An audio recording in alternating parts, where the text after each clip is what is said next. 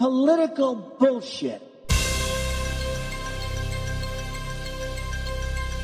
I will build a great, great wall on our southern border, and I will have Mexico pay for that wall.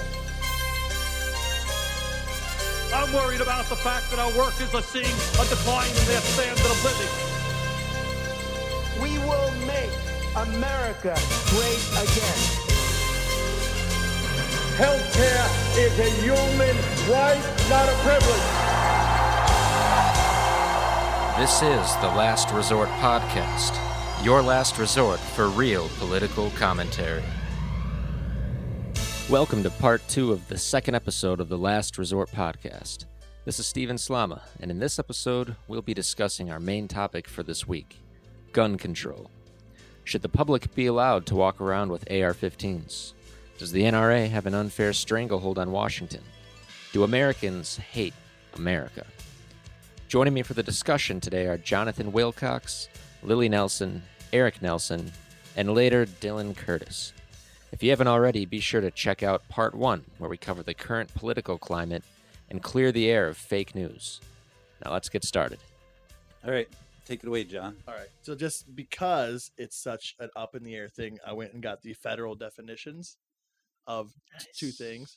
One, the first being assault weapon, which is what Bernie quoted in his speech uh, at the rally.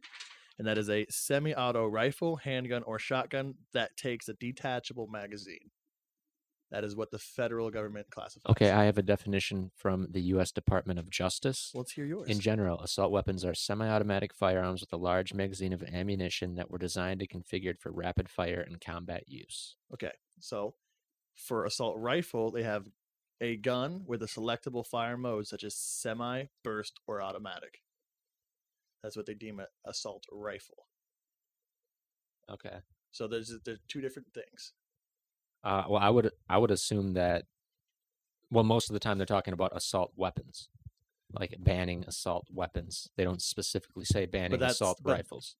Those two definitions clear things up when we argue later. Okay, but I think all right. I think that well, let's let's agree on it. Assault weapon. The, Yep. Here's the way I see it. Okay. It's a weapon. It can be a handgun or it can be a rifle. All right. But it's semi-automatic. Okay. Has a large capacity clip. All right. And uh, what was my other thing? Um, You said military use for use? military use. Well, yeah, used for designed for Okay. combat use. See, but that's already a very questionable definition. But I think not the design for combat use isn't a very yeah. It's not specific. That's like that can be vague. But Mhm. I think it'd be a semi-automatic, um, with a large capacity clip.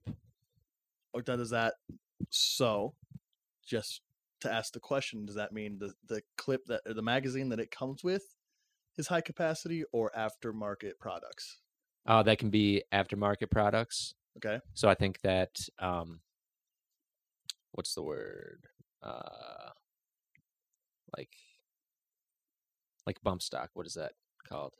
it's an uh, aftermarket accessory it's a, Accessory. a, bump Okay. yeah Yeah, I think that Okay. it can be yeah, like so at, sold as is or Okay. aftermarket and so what um, accessories and additions. what are we labeling as high capacity in terms 30. of magazine Thirty. 30 more. is that the basis we're going with Yes. okay all right Although I think I've heard some. I think that's what when they talk about in a in a political aspect. I think they're Yep. usually talking about thirty. that's fine i just but figured I've heard ten. let's but I'm not talking about ten. okay I'm talking about. i about. figure if we all have the baseline to start I think 30 then makes that will sense. be Yeah. I it'll, think it'll help this conversation go forward Yeah, makes sense to me. The, I only take issue with one thing of, or technically two things of that, but What? Well, I mean, nor let's clear it up. What, i- what So, are your issues here? in terms, so that's saying assault weapons. Yeah. Right. So when you hear the term assault weapon, what do you think of? like specifically what? Like yeah. a gun. What, like a gu- what, what type of gun do you think of? well, most people think of like one of those combat like AR-15 Yep. rifles, but that can all it can also be a handgun Yeah, or a shotgun. or a shotgun. Yeah. Yep. If And it's so, and It then assaults self reloading high capacity. based off what you just said, you use the term combat style AR-15. What war was the AR-15 used in? I don't know. Not a single one. AR-15 has never been used in any war ever in e- ever ever. But wasn't it designed to? No, it was never designed to. There is a gun that has a different design called the M16, which was a burst rifle and or automatic in Vietnam, and then later changed to burst. Yes, and a civilian cannot buy an M16. They, however, can buy an AR-15.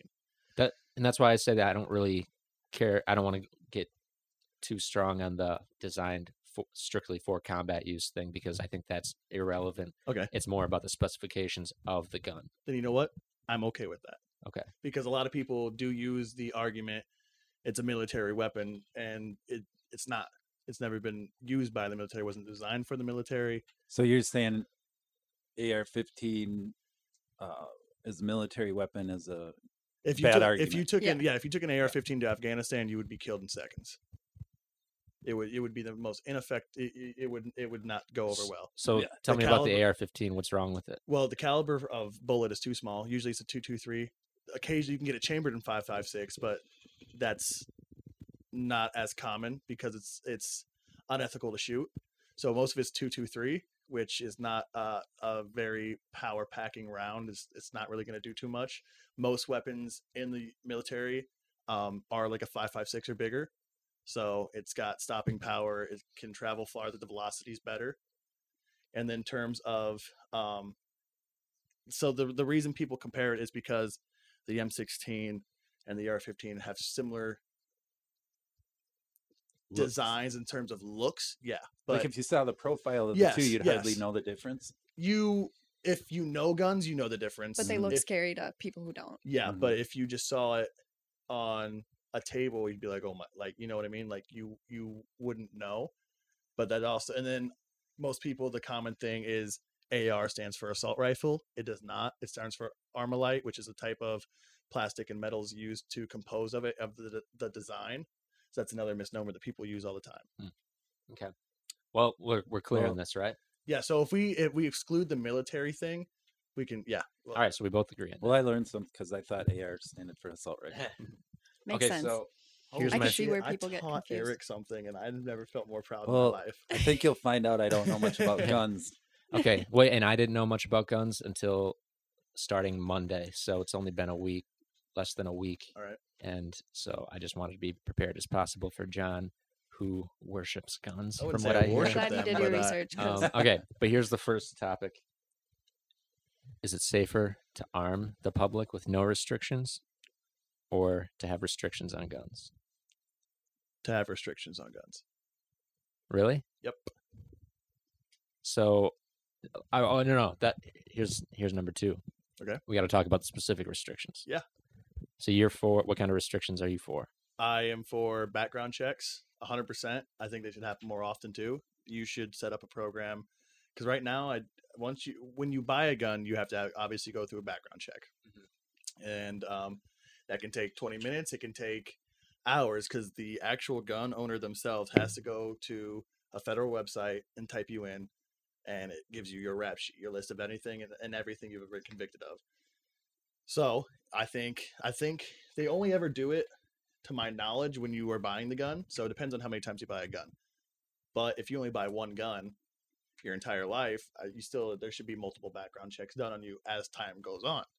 Mhm. I think that they should do um, mental health checks on you as well if you own a gun.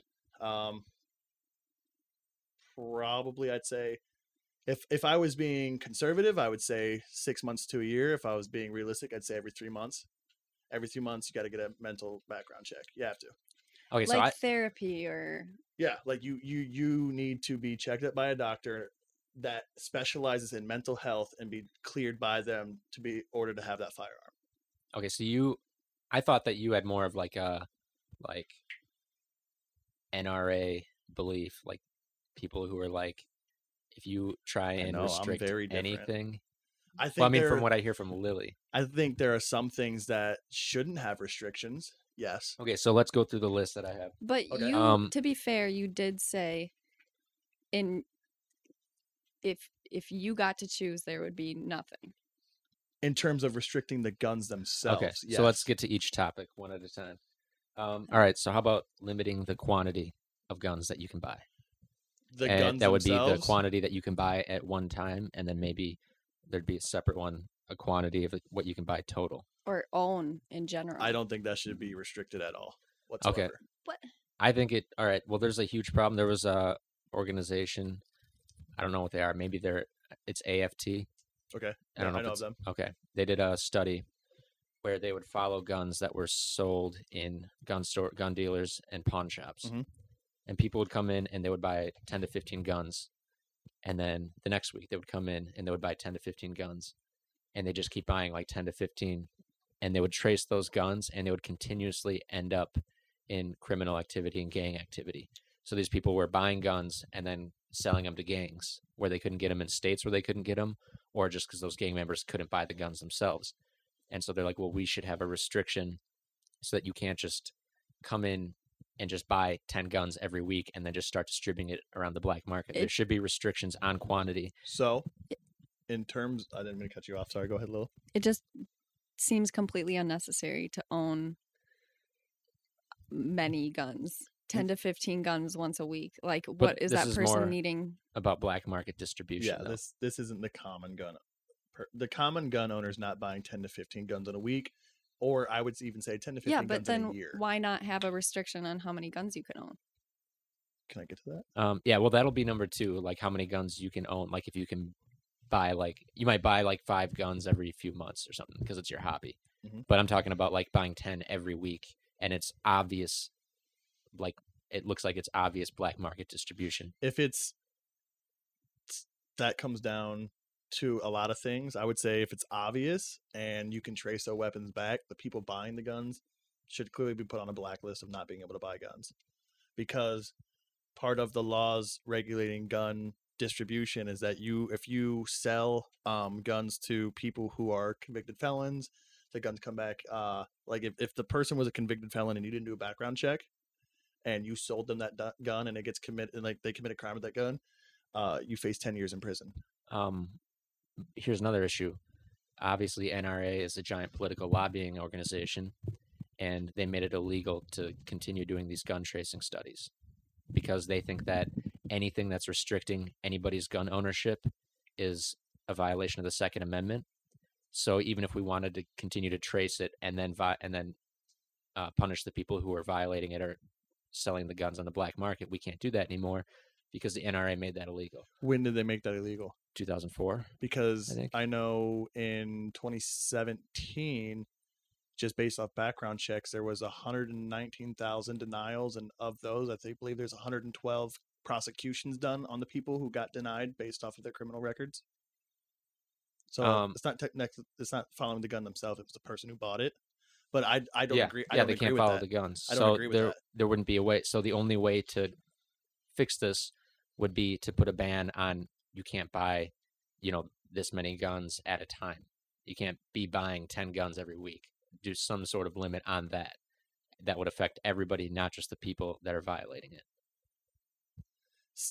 And yeah, that is a restriction on as- people's gun rights. tricky that's where the problem is. because realistically no good gun owner is doing that you see what i'm saying so, So then why not enforce the limit?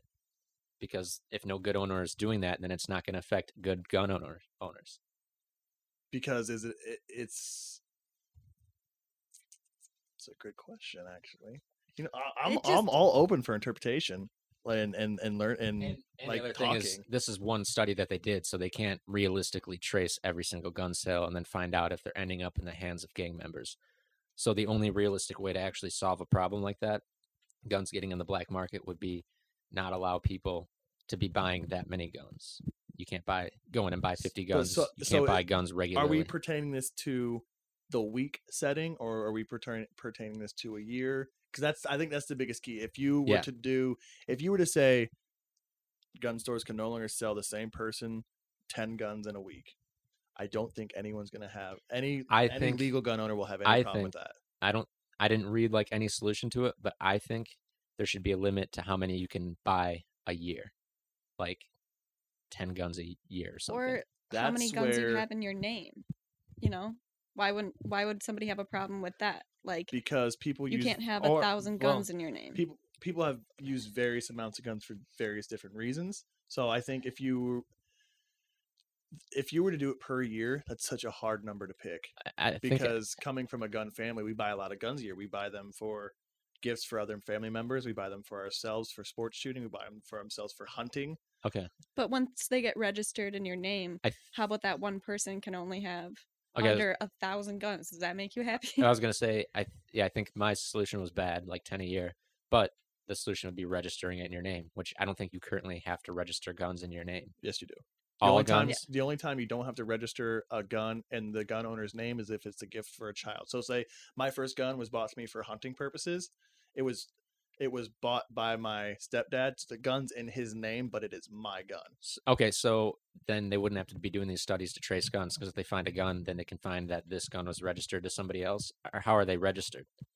Through at, at so you have to do the I mean, do they have a the VIN number? shop. Yeah, all, all no, all guns have a VIN number. Okay, They have a so if- serial number. Yeah, so if a gun is used in criminal activity, then they'll know who owned who Yes. bought the gun. Yes, unless Okay. the gun's a 3D printed gun, or if the person who so that's very tricky because if someone breaks into my house and takes my handgun, then you report it stolen.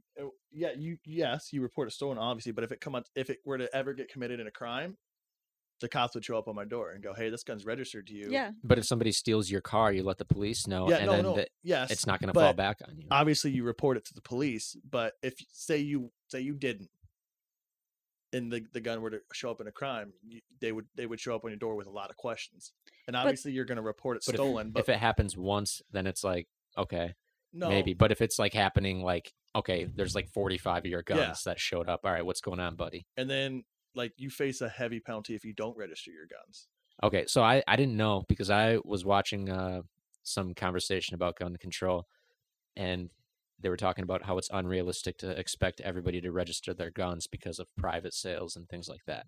And if you sell it to a family member, Private sales are harder, but you, there is a. It's kind of like when you sell a car. There is a, a Exactly. Like, there is like a title transfer, or literally be like transfer. Yeah, and you're supposed to. Yeah. hundred percent. And mo- I Okay. would say a lot of legal, good gun owners do that. so that's a federal law. I, I it might be state law, I, I think it might be state because it sounds like that wasn't but I can only talk about the state that I bought guns in, which is Illinois, and you you have because Illinois has the strictest gun laws Yeah. in all of the states. So Really? This is yeah, where we you need have a to have fact a checker. you have to have a FOID card, a firearm identification card, and without that, you can't even handle guns. You can only look at them. You have to take a class to get that. You have to take your hu- hunter safety course, gun safety course. If you want to do the class for concealed carry, you got to have all that.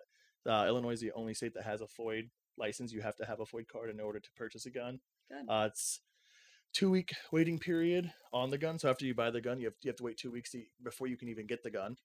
And yeah, Illinois has some of the strictest gun laws there are. So I'm a lot of my arguments when I talk will be based off those because they're the ones I know best because those are the ones that pertain to me. okay. So I think I think that should be a federal law. You definitely have to Yeah, register your you- firearms. I agree. Okay. Um, permit. You have to get a permit, a background check, criminal background check. I think regular background checks would be good. Mhm. Um, you should have to take training classes just like getting a driver's license. You can't And just so- get a driver's license. You gotta train for it. And depending on what you're doing with said gun, you already have to. So for hunting, you have to take a hunter safety course, which is a three day course. You have to do it. What about for gang activity? Well, Is there a don't course really know if there's a gang 101. Um, like shooting out of a driving car? yeah, pretty sure it's Okay. illegal. But like for concealed carry, and you you have to take a class.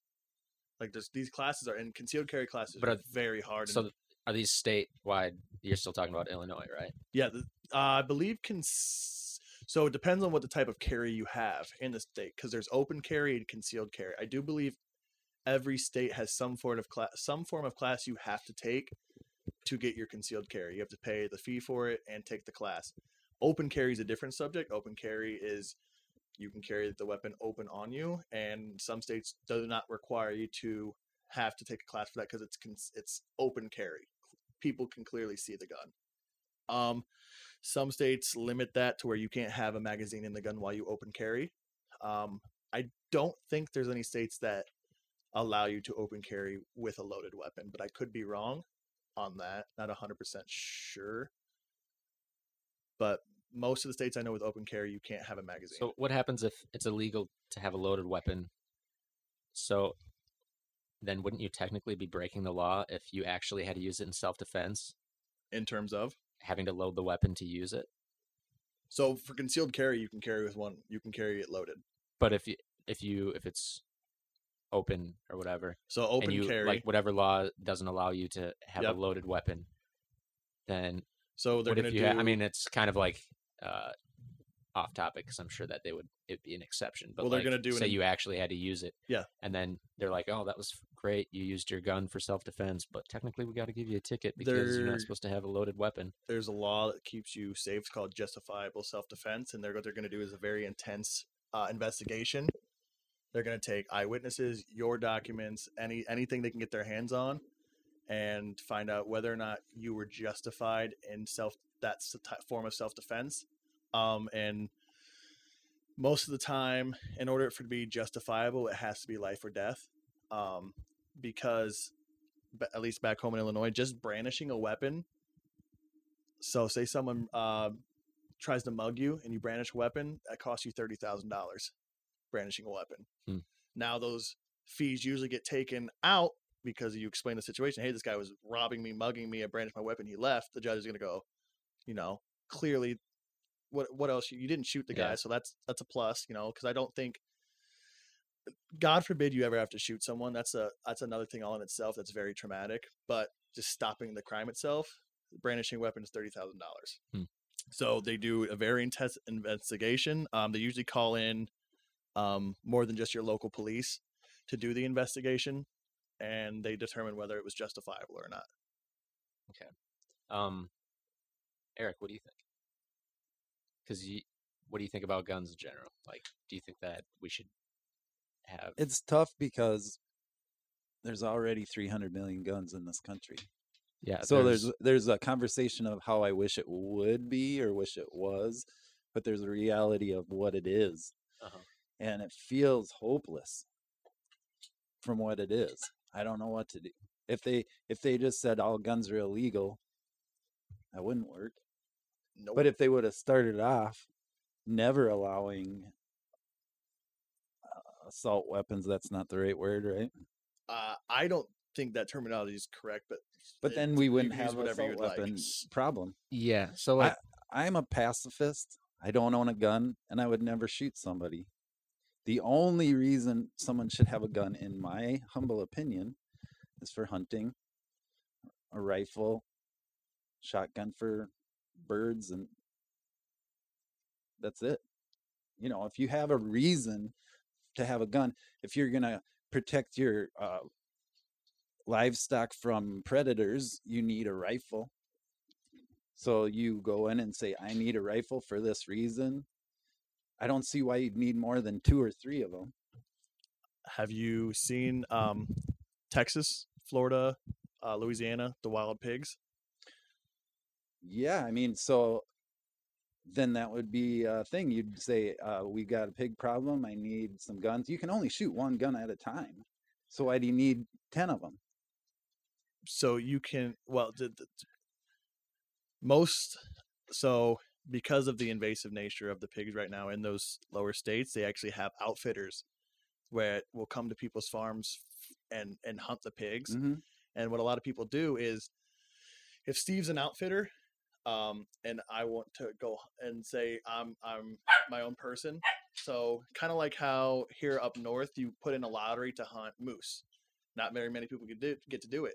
Outfitters are people who have access to the land and usually they own the guns as well. I pay you x amount of dollars and i get to go hunt on this hunt Mhm. and i get to keep the meat. Mhm. and so what they do is they'll have say steve's an outfitter and he's got three three people who help him run the business so there's steve and four people so there's four guns you're going to need Mhm. okay One Say- for each person. one for each person Yeah. and say i take three of my buddies there's seven guns in total they're going to disperse they're going to take you to different sections of the land and you're going to hunt pigs and i don't know if you've seen the videos i've watched a video where it took 12 bullets to take down a full boar So you have another gun on ready. no they have they have guns that have magazines that are at least 30 bullets or more I got you. because they're such an invasive nature they're they're they are taking out as many as they can because of how detrimental they Um, are to okay, the ag I think if uh, so, I think there should be like severe restrictions on assault weapons where you can't just own it and then just have it in your house and do whatever you want. Maybe put a restriction on it where if you're going to use it for, I think other states have this. Like if you're going to use it for hunting or something, then you go to a hunting lodge and you essentially would have to like sign it out or something, Mm-hmm. and then you gain access to the weapon that's yours. Then you can use it, but you got to bring it back. You can't just have it and you and then nobody knows what's up with it. So what about sports shooting? Sports Com- shooting. It's competition sports shooting. Leave it. you'd sign it.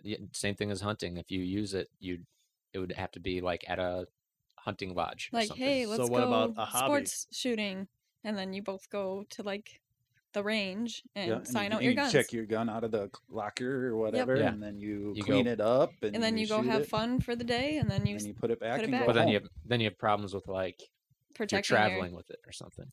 If you have a gun and you're gonna go hunt in Alaska, You have to fly it there. You can't travel because Canada won't let guns through the border. yeah, but then yeah, then that'd be a problem because you you'd have have to to like it. sign it out of the hunting lodge and then be like, all right, I'm gonna go fly to Alaska for three weeks. and like for the people who collect guns and shoot them at their own house. Right. I was why bring why that are up they too. not allowed to have those guns at their house to shoot for fun? Well, if you're going to shoot for fun anyway, why don't you just go to the range? Because well, most people who own the mounted guns like that, I have seven acres at my house. That's basically a gun range. hmm We have we have targets set up. We have If- we make our own metal targets and we shoot them. We Yeah, if have you- Right. It's if you want to shoot for fun, then you're just gonna have to shoot a non-assault weapon for But it- fun. If you want to shoot for fun, then you go to a shooting range. for See, your but that's where weapon. your term for assault weapon is very broad. because- Semi-automatic, high capacity clip But weapon. that I I have a single automatic high capacity pistol. Single automatic. So that's a non. So it it's not self reloading. No, it's it's self it's gas chambered self reloading. So that's semi automatic. Yeah. Yeah. Yeah. If just you're So gonna then so I for can't have No. that. So what about a shotgun? Semi-automatic shotgun. It expels the shell, reloads another bullet. how many bullets? Uh, in a shotgun with an extended tube, you have about eight to twelve shells. So it's not as not a high That capacity clip. Have you seen what twelve shotgun shells can do in a short amount of time?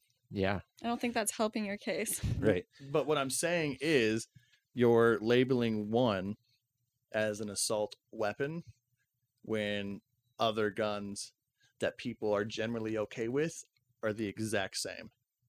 Yeah, but uh, like when it comes to using an assault, and the thing, like using the mass shooting argument isn't much of an argument. I mean, yeah, mass shootings get all of the media and they're unfortunate, but like compared to the number of deaths, they're Yeah. a very small percentage of them. Mhm.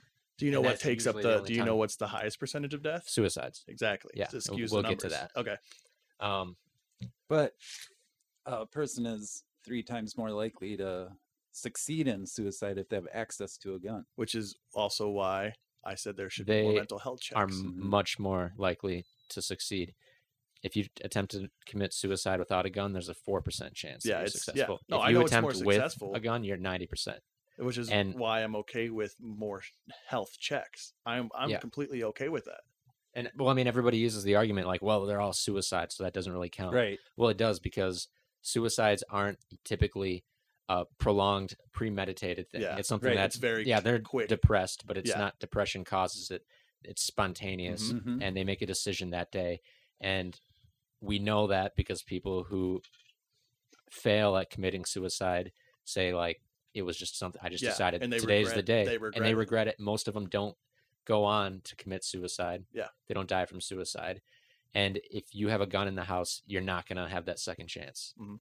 And you're 11 times more likely, I think, to commit suicide. But if if you don't have that option, then Yeah.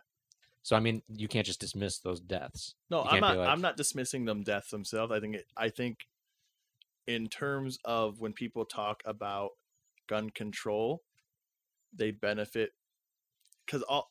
Don't get me wrong. The death of the person is sad, but I do genuinely believe it skews the number of gun violence in America because 60% of those deaths are suicide. Well, I, I wish we had, like, I'm okay with more mental health checks, even if you did it every month. If you required me to take a mental health check every month in order for me to keep my guns, I would be okay with that. And I think a lot of people would be um. because it's it, it is such a sad thing. But I think the implementation of restricting the gun itself is where we differ. Not so much on the background check aspect, the mental health check aspect, and that it's the the, banning of the gun itself. I think Uh, you should only have a gun if you have a reason for it. And a good reason is to protect your livestock from predators. It doesn't apply to me. I don't have any animals to protect. Um, What about if your reason protecting is- yourself in like high crime cities? Like if you lived in Chicago and you lived in like a really bad part of Chicago, what if people wanted a gun to protect themselves from crime there? because the CDC did a report, I believe, in 2018 that said just brandishing the gun stopped 500,000 to 3 million violent crimes. But do you know the percentage of all the crimes that that but if everyone if everyone in the cities didn't have a gun, it wouldn't be an issue. Well, I mean, if you look at the cities that have some of the strictest gun laws, aka Chicago, how Um, many gun deaths do they have a year that are related to gang violence Okay, but- where they're illegal? All right, there's seven states that have an assault weapon ban. Mm-hmm. Um, one of them is a total outlier. That's Maryland, because they're the absolute worst state when it comes to death rate per hundred thousand. Okay. So, if you look at the uh, death rate um, of gun deaths per hundred thousand population in 2016, the national average is 11.8. Mhm.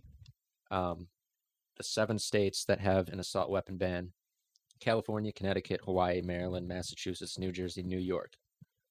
Um, Maryland, like I said, that's the absolute worst. Yep. But the other ones, California ninth, uh, and that's one is the best. Okay. Ninth, Connecticut fifth, Hawaii fourth, Massachusetts first, New Jersey seventh, New York third. So they're all in the top ten as lowest gun deaths. Yep. If you average them up, then they're five Okay. point oh five.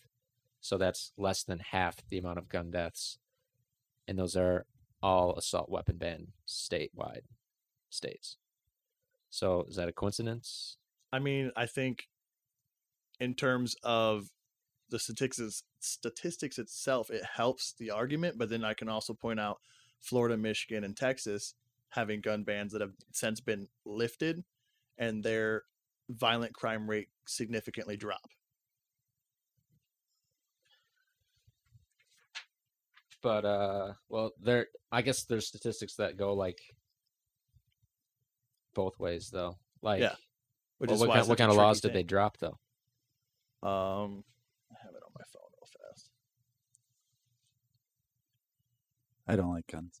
And went because Florida, if they just dropped a gun restriction law and their um, statistics got better, they also just started enforcing the extreme risk law. So the one for I got one for Chicago. It's the handgun ban, and then it's the graph of when it started and when it was lifted.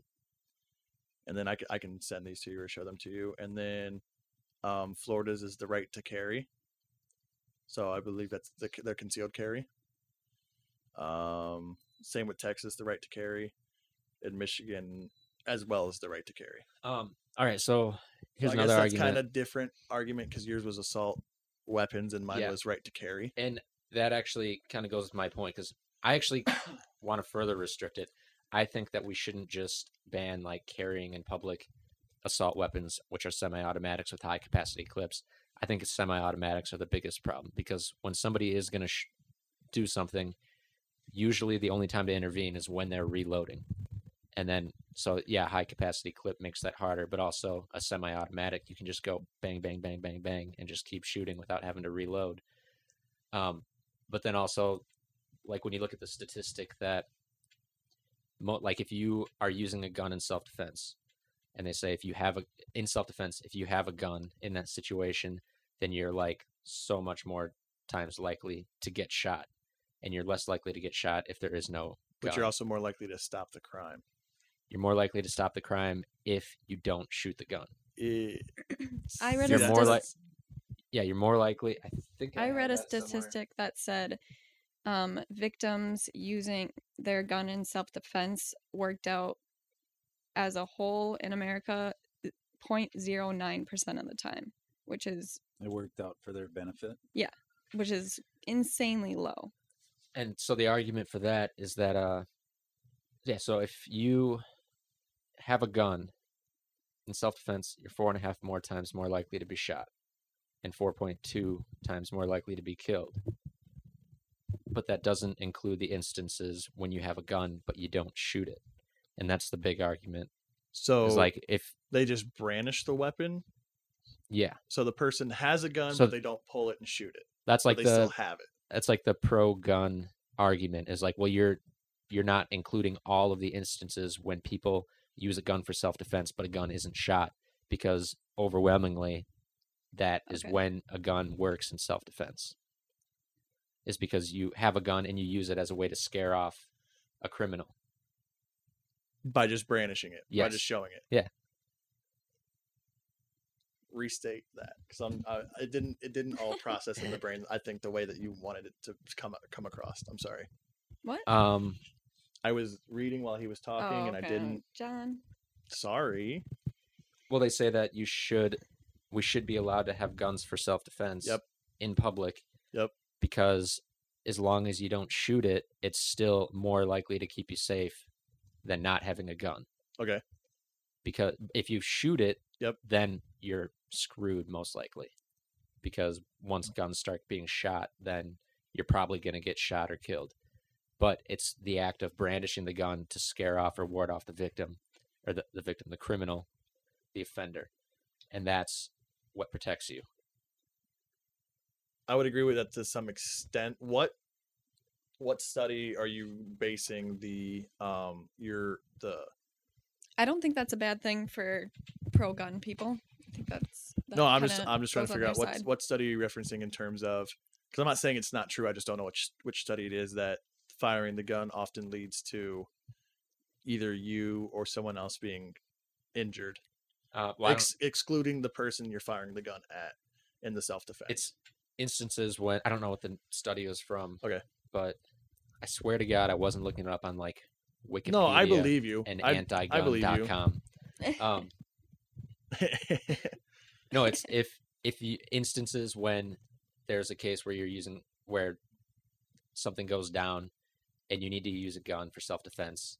If a gun was shot in that instance, then there's a four and a half times more or higher chance that the person with a gun was shot. okay So if you need or if something happens and you don't have a gun, then you're more likely to come out unharmed.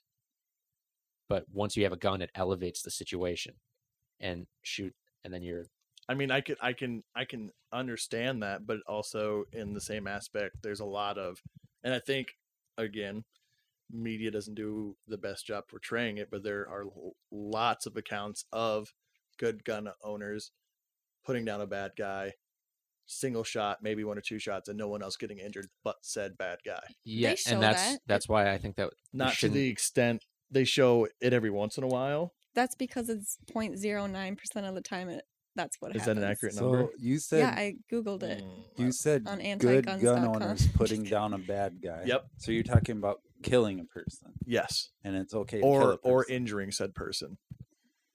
Well, I never think it's okay to kill someone, but if it's self defense, your life or mine, I think it's justifiable. If someone were to break into your home with a gun and threaten your livelihood and your family's, and in return you shoot them, I think that's justifiable.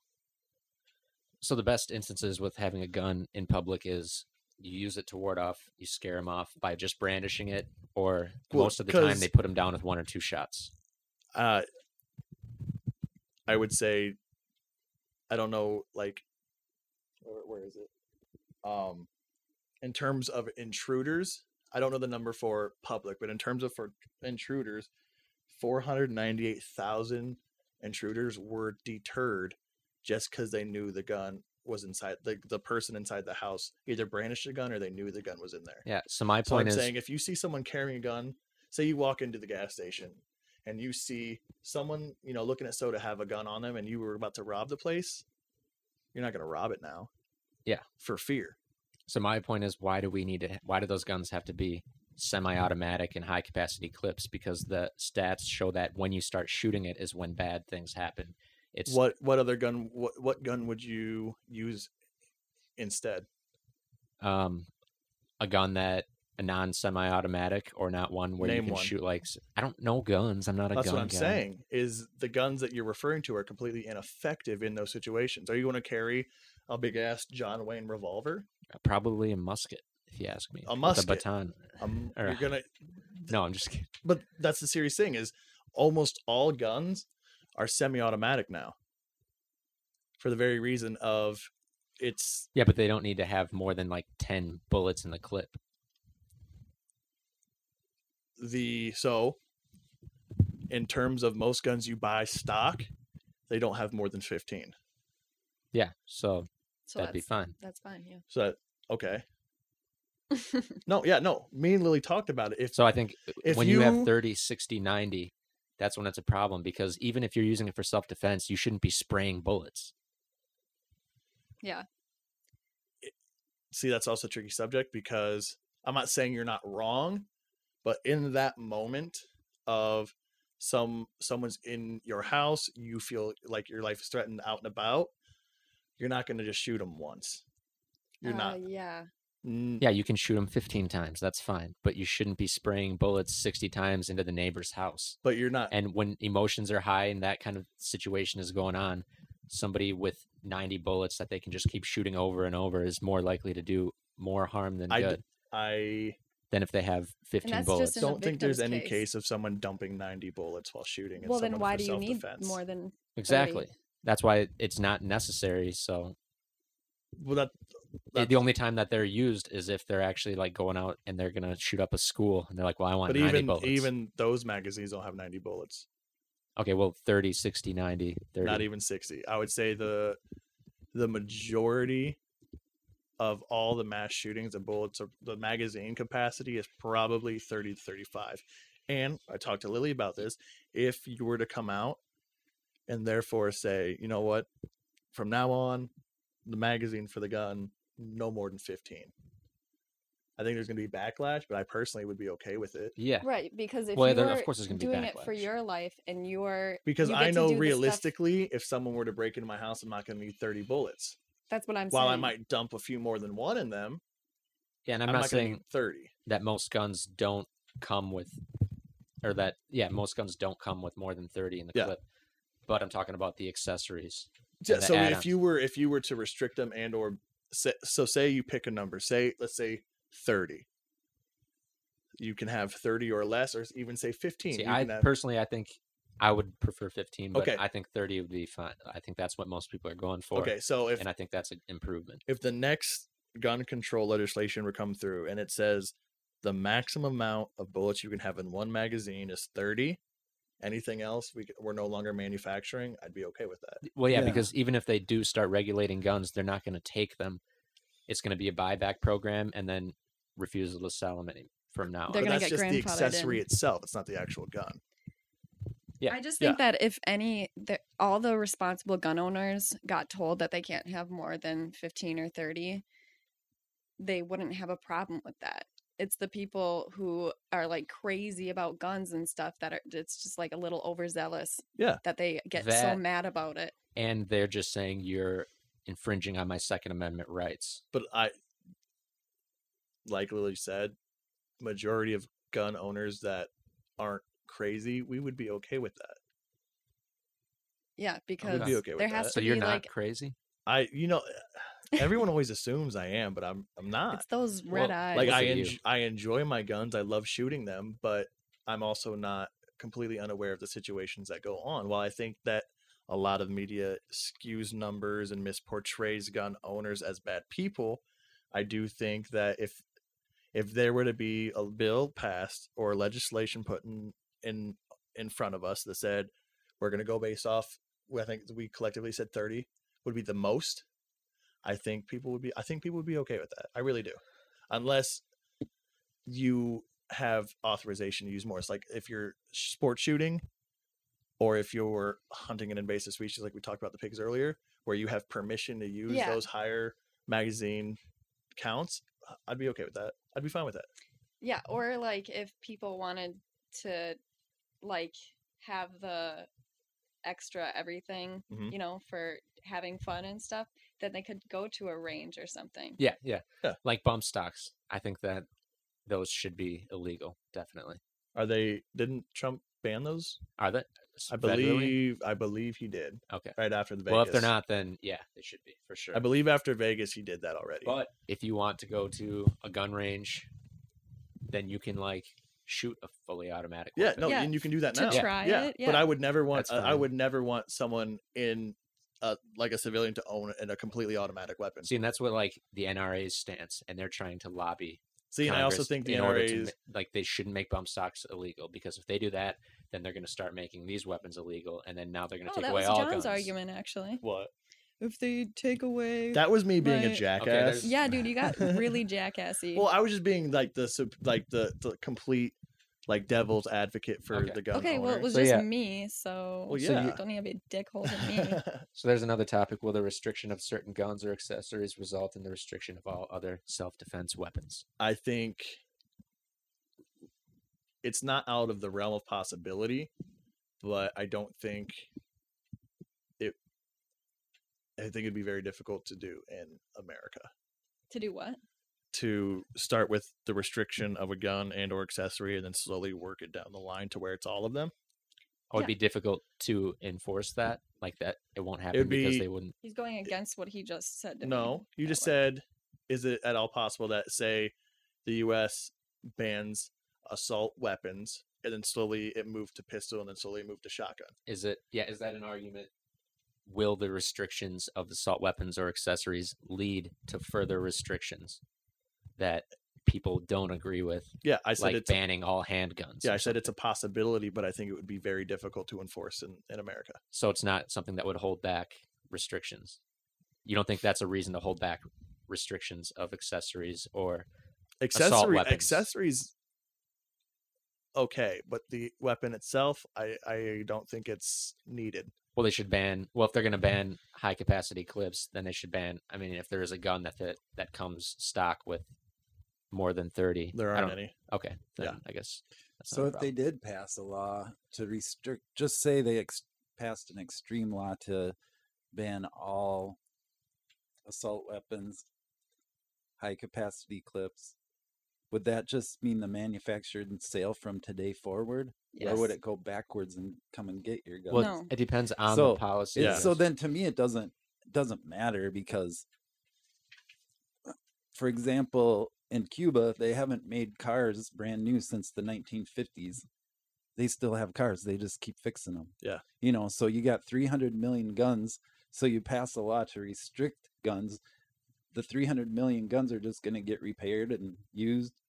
Yeah. For But then- eternity. but then do they make it illegal to register it from person to person so that you can't keep moving it and so that way if it's not yours anymore you can't just give it to somebody else you have to end up giving it up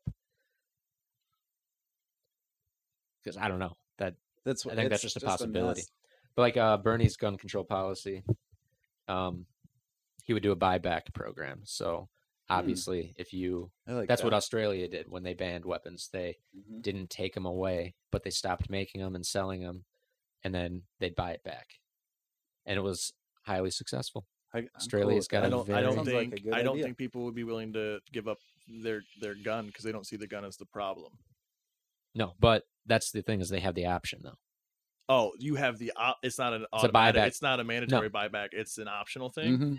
Yeah, it's not like in order to uh, incentivize people to get the guns off the streets because they it's like all right we're not going to take them from you Yeah. but we want to give you the option because we still do want to take them from you Okay. but we're not going to like So enfor- forcefully take them they completely stop the manufacturing of them, and then you have the option to sell the gun back. hmm I like that.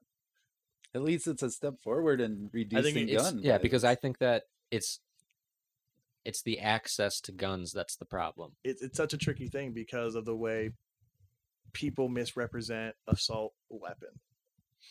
Because every all the majority of guns people use, whether it's for hunting, protection, sport, all fit the same category. So but I'm assuming by I don't know so much about Australia, but in the US it would be it would be rifles.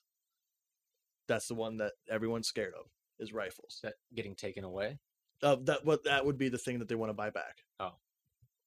Can we? And handguns. No, handguns because that's the number one cause of homicides. Are handguns. So, but so then what?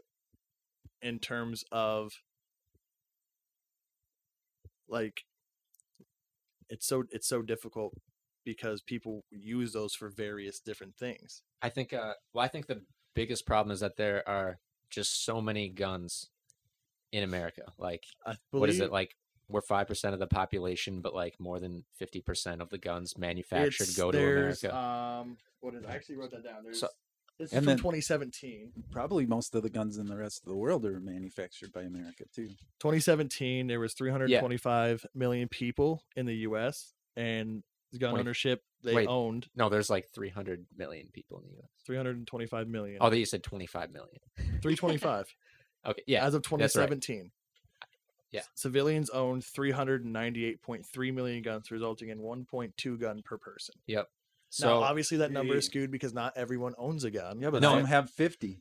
yeah, and I and I understand that, but I don't. I do think that the number of guns is a problem. Mm-hmm. I don't think that we I don't think going about totally restricting certain types of guns is the solution because then you have a lot of people saying you're infringing on my rights and these guns aren't the problem. I think it's just we need to lower the total number of guns instead of having, you know, 400 million guns because we have the most guns and we have by far the most gun deaths Mhm. of any country. So I think we just need to put on very strict restrictions and regulations which are overall going to lower the number of guns that get sold and distributed in America. And that way, if we lower the number of guns, that'll lower the number of gun deaths because it's the access to guns that's the problem. People say guns kill people, or guns don't kill people, people kill people, but people with guns kill the most people. So, I, I I personally think that you should be allowed to own as many guns as you as you want. but I think, that having just is unnecessary. Like people see, but have you to. you seem it you that's a completely opinion based, which is it's it's right to have your own opinion. But it's statistically that the more gun we have way more guns and we have way more gun deaths. So I think people owning a lot of guns, they end up I think we just need to keep the number of guns down I think and not about, say you can't own guns. See, but the only re- th- th- and this goes back. I don't want to seem like an asshole when I say it because I, I truly don't mean to be one. But when you factor out accidents and suicide by firearm, our gun violent crimes and gun deaths drop significantly. but that doesn't have anything to do with the amount. Yeah, no, of it, yes, yeah, it does. The amount No, of if, those are if- still a problem. and I'm not saying they're not. The access to guns But I'm is saying a problem that people are killing themselves and people are having accidents. Yeah, so instead, It's and that's why I think instead access. of banning, it's not easy. it is. It's So how many more gun deaths do we have compared to like the other I think I have it somewhere. I believe that we are um 20th in the like who someone did a study. I don't know if it was the CDC, but they did a study of 50 countries and um exclude or with all the gun deaths total we were 48, so we're pretty bad. But if you take out accidents and suicides, we we climbed. We were within Yeah, but like I think my close to my heart issue is the is the accidents and is the suicides.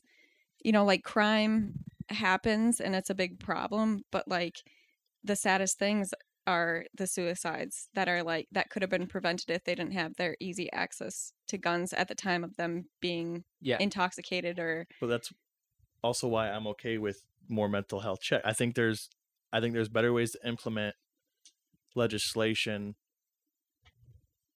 for a gun control without it directly impacting the gun itself. Oh, Yeah, I don't that- but I don't think I'm not thinking about the gun itself. That's what I was saying is either. it, we shouldn't restrict the gun itself. We should try and restrict the access to guns, which would in turn lower the number of guns, which would in turn lower the number of Right. gun I So in terms of access, do you mean like more background checks and Yeah. like the NRA, like the gun show loophole? I don't. I think that should be do away with. Yeah, and I think any decent person would agree with that. Yeah. I, I think if it doesn't affect the gun itself, the manufacturer of the gun, I still believe that people should be allowed to own as many guns Uh, as they want. But if you do, like I said, the more background checks, mental health checks, make it a longer waiting period, more intense background checks, I would be okay with that because it's not affecting the gun itself. It's the person behind the gun. Which Yeah. it's yes, Stronger regulations would lower the number of guns sold. yes. Because so, and that's what I was trying to say. oh yes, we lower the number of guns without sold. restricting the gun itself. Yeah, that we lower the number of guns sold, and I think that'll get less guns But into the street. We won't have the number of 400 million. I mean, we still will for a while because we're gonna have to play catch up. But if it's harder to get guns and you put maybe a quantity limit on it, there aren't going to be so many guns, and I think overall that's gonna lower the gun death rate. I think if you half that statement, I'd be okay with. If you make it harder to get the guns without putting a quantity on it, I'd be okay with what that. I'm talking about is with easy access is that like that's going to be lowered the easy access because of health checks and because of But so, so determine easy access. um I can't really If you have a gun in your house, you have easy access to your to a gun. Okay, but the the yeah but like process of getting the gun is not easy. Yeah but with the health checks you know like I I try not to talk about the ways that I've known people to kill themselves and stuff but that's all I can think about is like when somebody is an alcoholic and like if that was caught earlier by a health check and stuff then that they wouldn't have that easy access to the gun to therefore kill themselves But I feel like so when when I think of the term easy access, I don't think about the access I have to the gun right now. I think of the access I have to buying the gun. okay And buying an actual gun is not easy access. well, what about somebody buying a gun for you? I so in terms of that being grown up with the discipline I have of a gun is not it's it's very similar to like when you're when you're taught b- ba- what a bad thing is you're taught to respect it because you know you can get hurt by it so like growing up the way I was guns are not toys they're always to be respected because you never know what can happen because there are accidental discharges, there are accidents. But if you take the right precautions and are taught the right way, you know, don't ever point a gun at someone if it's loaded. I don't, don't even point a gun Mhm. at someone if it's not loaded. Mhm. Trigger discipline, keeping your finger off the trigger, no matter what, safety on all of that. If you respect the gun because you know what it can do, then like if someone like when my dad stepdad bought me a gun, I I knew it wasn't a toy. So there's But- a law that um oh dogs. Lots of dogs. Oh hey. All right, so there's a law that some states have put in place. So like Billy said, if you're suicidal, then you're more likely to use a gun and you're just gonna you try it once and then you're done. Yeah. And that's it. So what about and like respecting the gun, what if you have a law where like especially with like teens and children, because like 60% of them that commit suicide, and that rate's gone up for how many do commit suicide with a gun. Dylan, get that fucking crackle shit out of here. the second he walks in Somebody break a tree in here. Yeah. Um, 60% of them are guns that they get from a family member or a parent. So then they have laws where they have to be locked up. Yeah. And what was it?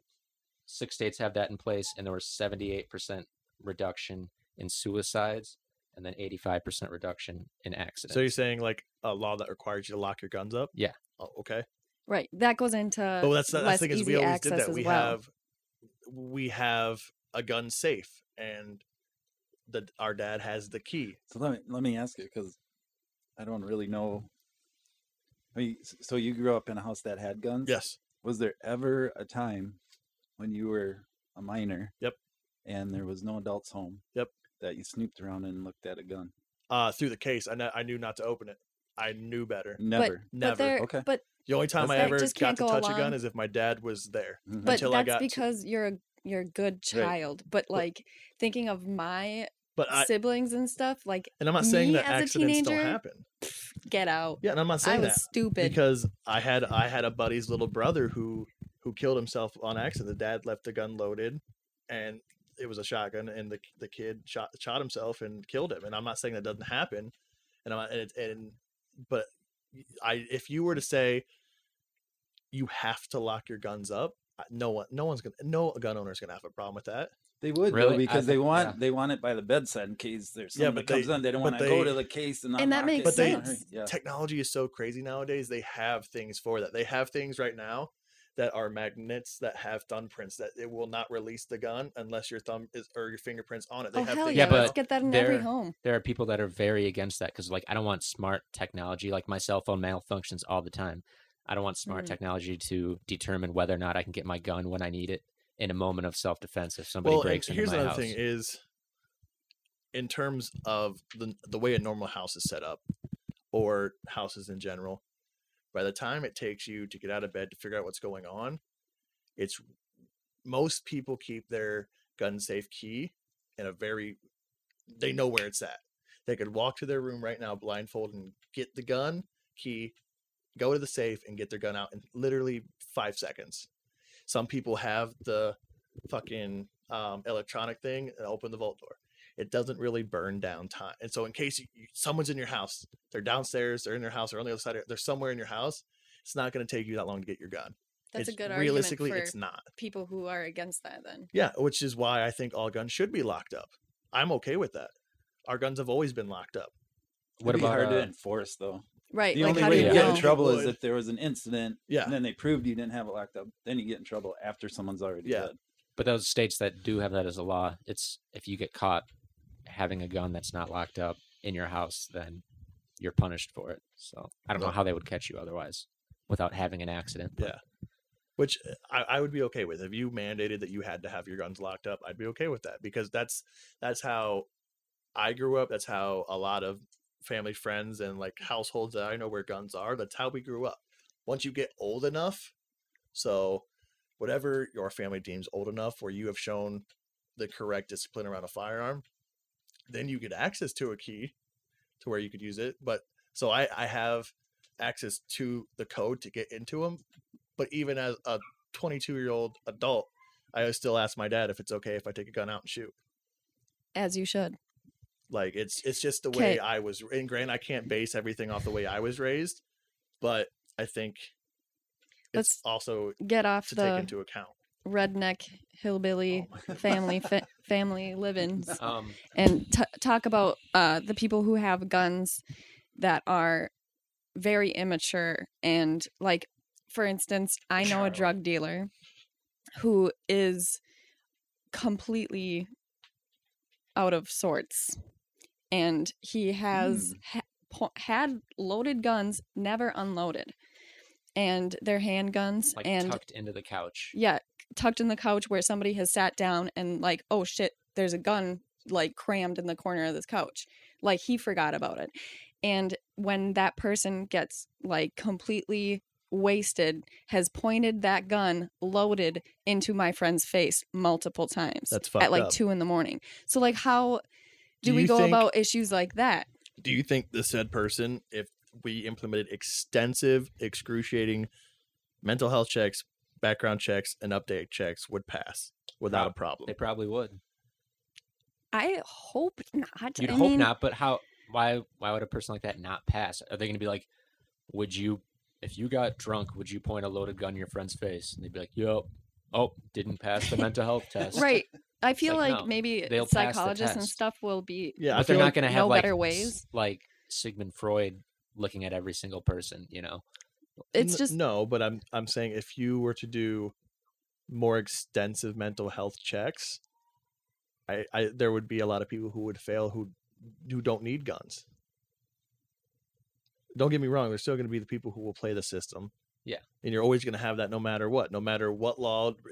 Not even if it's not even pertaining to guns, pertaining to anything. If you have a law, people are going to find a way around it. And I'm not saying that that should that's the excuse why it shouldn't happen. Like of course people are going to find ways around these checks but if you make them more extensive and you make the time in which you have to get them done they're not going to go through the effort of doing it if they're and if okay so and then if you were to say say it was a mandatory mental health check every month in order to keep your gun if you miss one they take your gun until you can prove that you're deemed fit And if you can't do that, or don't have the will to do that, or just say fuck all, then you don't get your gun back. Yeah, I don't think people would be very um, accepting of having to go to a doctor's appointment once a month just to own a gun. What if there the was rest like of their lives. random? Uh, I guess that's checks. illegal. But like, yeah. See, I've debated on even like talking to the cops about it, but I don't think anything would be done, even if I told them what was going on, exactly what house it was at, Um, and stuff.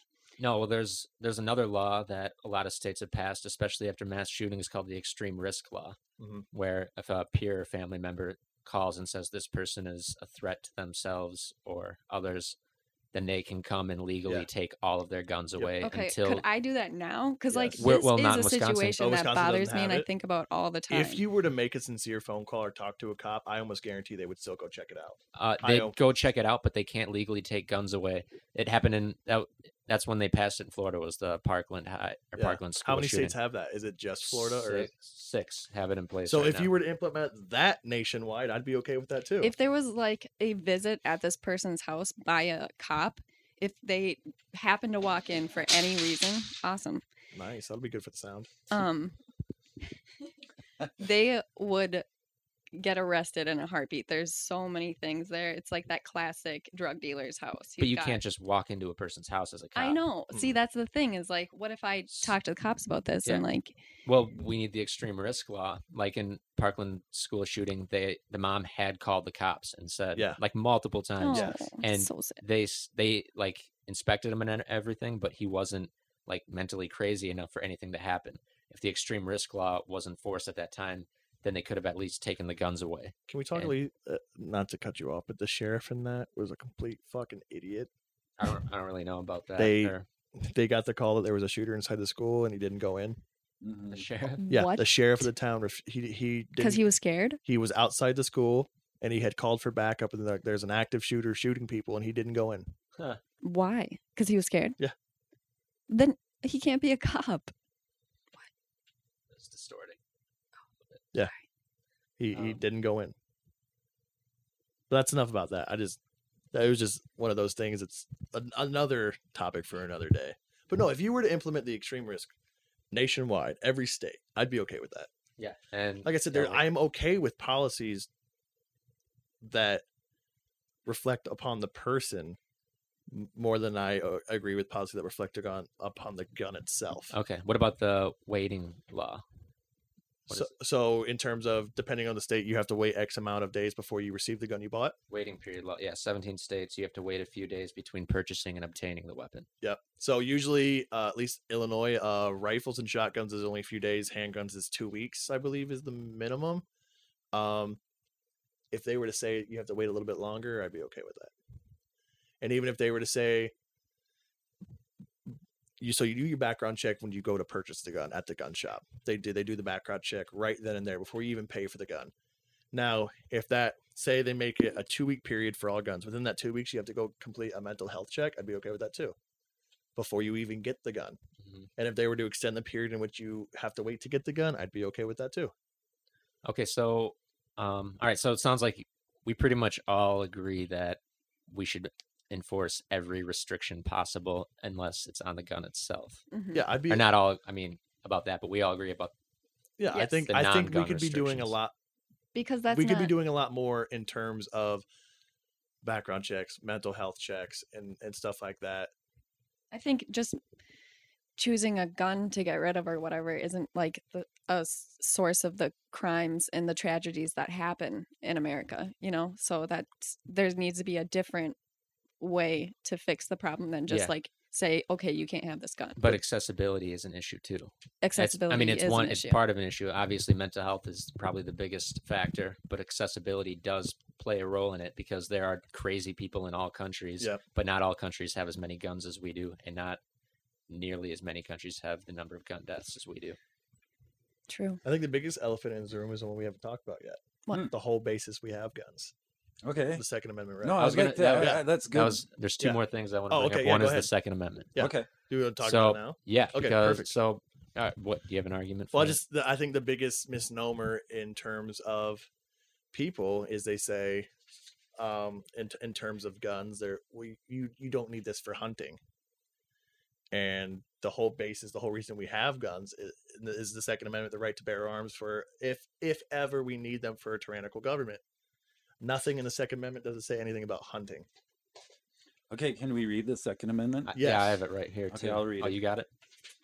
It's, remember, it's one sentence, Yep. Yeah, with some weird and, commas. and, and and I might point out it's not even grammatically correct. Not at all. Oh, Okay, great. I'll do my best. A well-regulated militia, comma, being necessary to secure to the security of a free state, comma, the right of the people to keep and bear arms, comma, shall not be infringed. Mm-hmm. So the argument is: is this about a militia, a collective, or is this for the right to bear arms for the individual, So or the individual within a collective militia? Well, I'd say since it's one sentence, and the end of the sentence says, "The right of the people shall to keep and bear arms shall not be infringed." The beginning of the sentence starts with a well-regulated militia. There, one sentence is connected, so it it talks entirely about a well-regulated Exactly. militia. So, in my opinion, you should not keep and bear arms unless you're part of a well-regulated militia. the well-regulated militia are the people. We That was- we the people are the reg, well-regulated militia. and that's what it was at the times. And look at what's the Second Amen- Amendment itself. It's an amendment, a change to the Constitution, and they included a provision for further changes because they know that culture is going to change. and I understand that, but would you ever change the First Amendment? Well, the First Amendment also has its limits, and just like the Second Amendment could as well. Yeah, I'm not You, saying you can't have. It's not total freedom of speech. There are limits to that. And I'm I'm not saying that there aren't limits to guns because there are right now, but I'm saying the biggest argument you hear, or one of the one of the biggest arguments you hear, are people saying you don't need this type of gun for hunting, or you don't need this type of gun for whatever reason, but they negate the fact that it is the right to own the gun for whatever reason you want to. It started as the militia in case we were to be invaded by a foreign country or our own government. And I think that's a I think that's a very safe thing to have as a country to be able to defend yourself from whatever may happen. Uh, there's a little more sinister um, history to the well-regulated militia. In the South, at the time, the slave population far exceeded the population of the controlling white. Mhm. So, by the numbers, it'd be easy for the slaves to say, fuck this, we're taking over. So the well regulated militia was to keep the slave population in line. And you would have to literally weekly or whatever the militia was in that area, you'd have to do your part as a white person to go around with your militia to make sure the slaves didn't have an uprising. Everyone's doing that. History. I mean, I feel like too that people need to look at history and what was happening in the times and you know, like we can't take things literally just like we can't take things literally out of the Bible. hmm It, times were different, things were written differently and people need to consider that instead of just like reading a sentence and being like that's it. That's all you need to know. Well, exactly. That's why Well, there's another argument there is people are like, well, they didn't have rifles that could shoot the way they do now. Mhm. And while that may be true, it the times do change. We make things more effective. We we we evolve as people. So that right there, I feel like you can't just go back and be like, well, this is what it says. You know, you it, times mm-hmm. change and that's going to change too. So would you prefer that we have similar weapons to then for self defense? no, I, I'm not saying that. I'm just using the argument that that that people can't really say that, well that public the yeah, amendment. society changes, public attitude changes, and they weren't. It wasn't meant to be 100% relevant for 100% of the future. And so I, I, there I can be understand that. changes, and there can be different interpretations of it, and it can change. So even if it did mean every single person has the right to own as many guns as they need to at the time, that doesn't mean that we can't look at it and change it to adapt to the times. Because Uh, that's what an amendment is. it's such a tricky one though because outside of if you use it for hunting i'm going to group self-defense and and the gun ownership as um what the majority of people deem the second amendment for is for the the safety of the country as a whole. Trying to regulate that is is very tricky in the eyes of people who lo- who like guns, who own guns, because they believe they should have the necessary tools to defend themselves and country at any given circumstance, no matter what what it is. So why aren't they upset that they can't own grenades? Or what about it if it's going against the safety of the country? I wouldn't say it is going against the safety of the country. Um. Okay. Okay. So if you if The you- preamble to the Constitution says to provide for the uh, common defense and promote the general welfare. So, if we have an issue that is uh, degrading the welfare of our country, then we're in violation of the Constitution because people are dying. That's what I thought it meant too. so if people think that they uh if it's in order to defend themselves against a tyrannical government then how come they're not upset that the government doesn't allow them to own all military grade weapons Well, or like Because grenades that would like be the only way tanks, to defend rocket yourself launchers. against the government. Exactly. To have So uh, tanks and why- bazookas and I mean, some people Nuclear are. weapons. Some people are, and it's, it's a very radical. s- not many people Fighter- most people are okay with i can't own a grenade No. but if it's actually to defend yourself against the government military then why why do they draw the line there so having access to you, people may not be um upset but knowledge itself of making isn't that hard. So i'm not saying that people should be able to own grenades or machine guns making grenades obvious- is also not legal. Yeah but what i'm so what i'm saying is in the mindset of if it's your own government or a foreign body invades you have the knowledge to defend yourself and you have tools to defend yourself. But if there was back in the the the day when this was first written, you didn't have a, even have a standing army. Mhm. You didn't have an army. Yeah, you had your militias. You had militias. So we we say uh, the government says uh, we've got a foreign force coming from this direction. We're going to call up the local militias to defend it. Yep. Uh, That's not what they do now. yeah it's not as relevant Mm-mm. And when But I, I think it's not as relevant because we haven't had a situation happen since then in terms of where we absolutely need the militia, but we are willing to do it. We Well, have the necessity. the Second Amendment is about a militia. and we've had Well- sit- other situations since then that weren't occurring back then that they didn't account for so the Second Amendment argument just like isn't very strong. I think mm-hmm. it, I think it's strong in a sense because if if a if a country were to invade the U.S. right now, obviously our military would help, National Guard, Marines, and all that. But I can say with 100% certainty, good gun owners would help. They would be they would be there. they would help.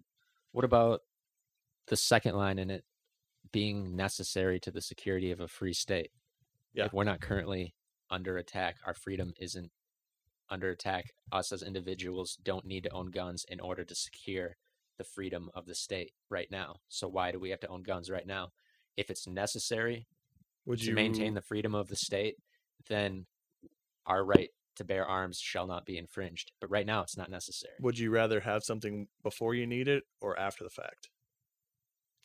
No. How about let's have like okay, say we're under attack and we need everybody to have guns. We've got like underground systems that like rise up out of the ground. They're like and everybody's like they're like go grab your guns, hurry up, go grab your guns and everybody just runs to that spot like near them in their city and they grab one of the guns and they just start passing them out and then we're all we're all How much money? How much can money take- is that going to take? Everybody cost? can take classes. It's going to take a lot of money. I mean, it part of the hasn't happened.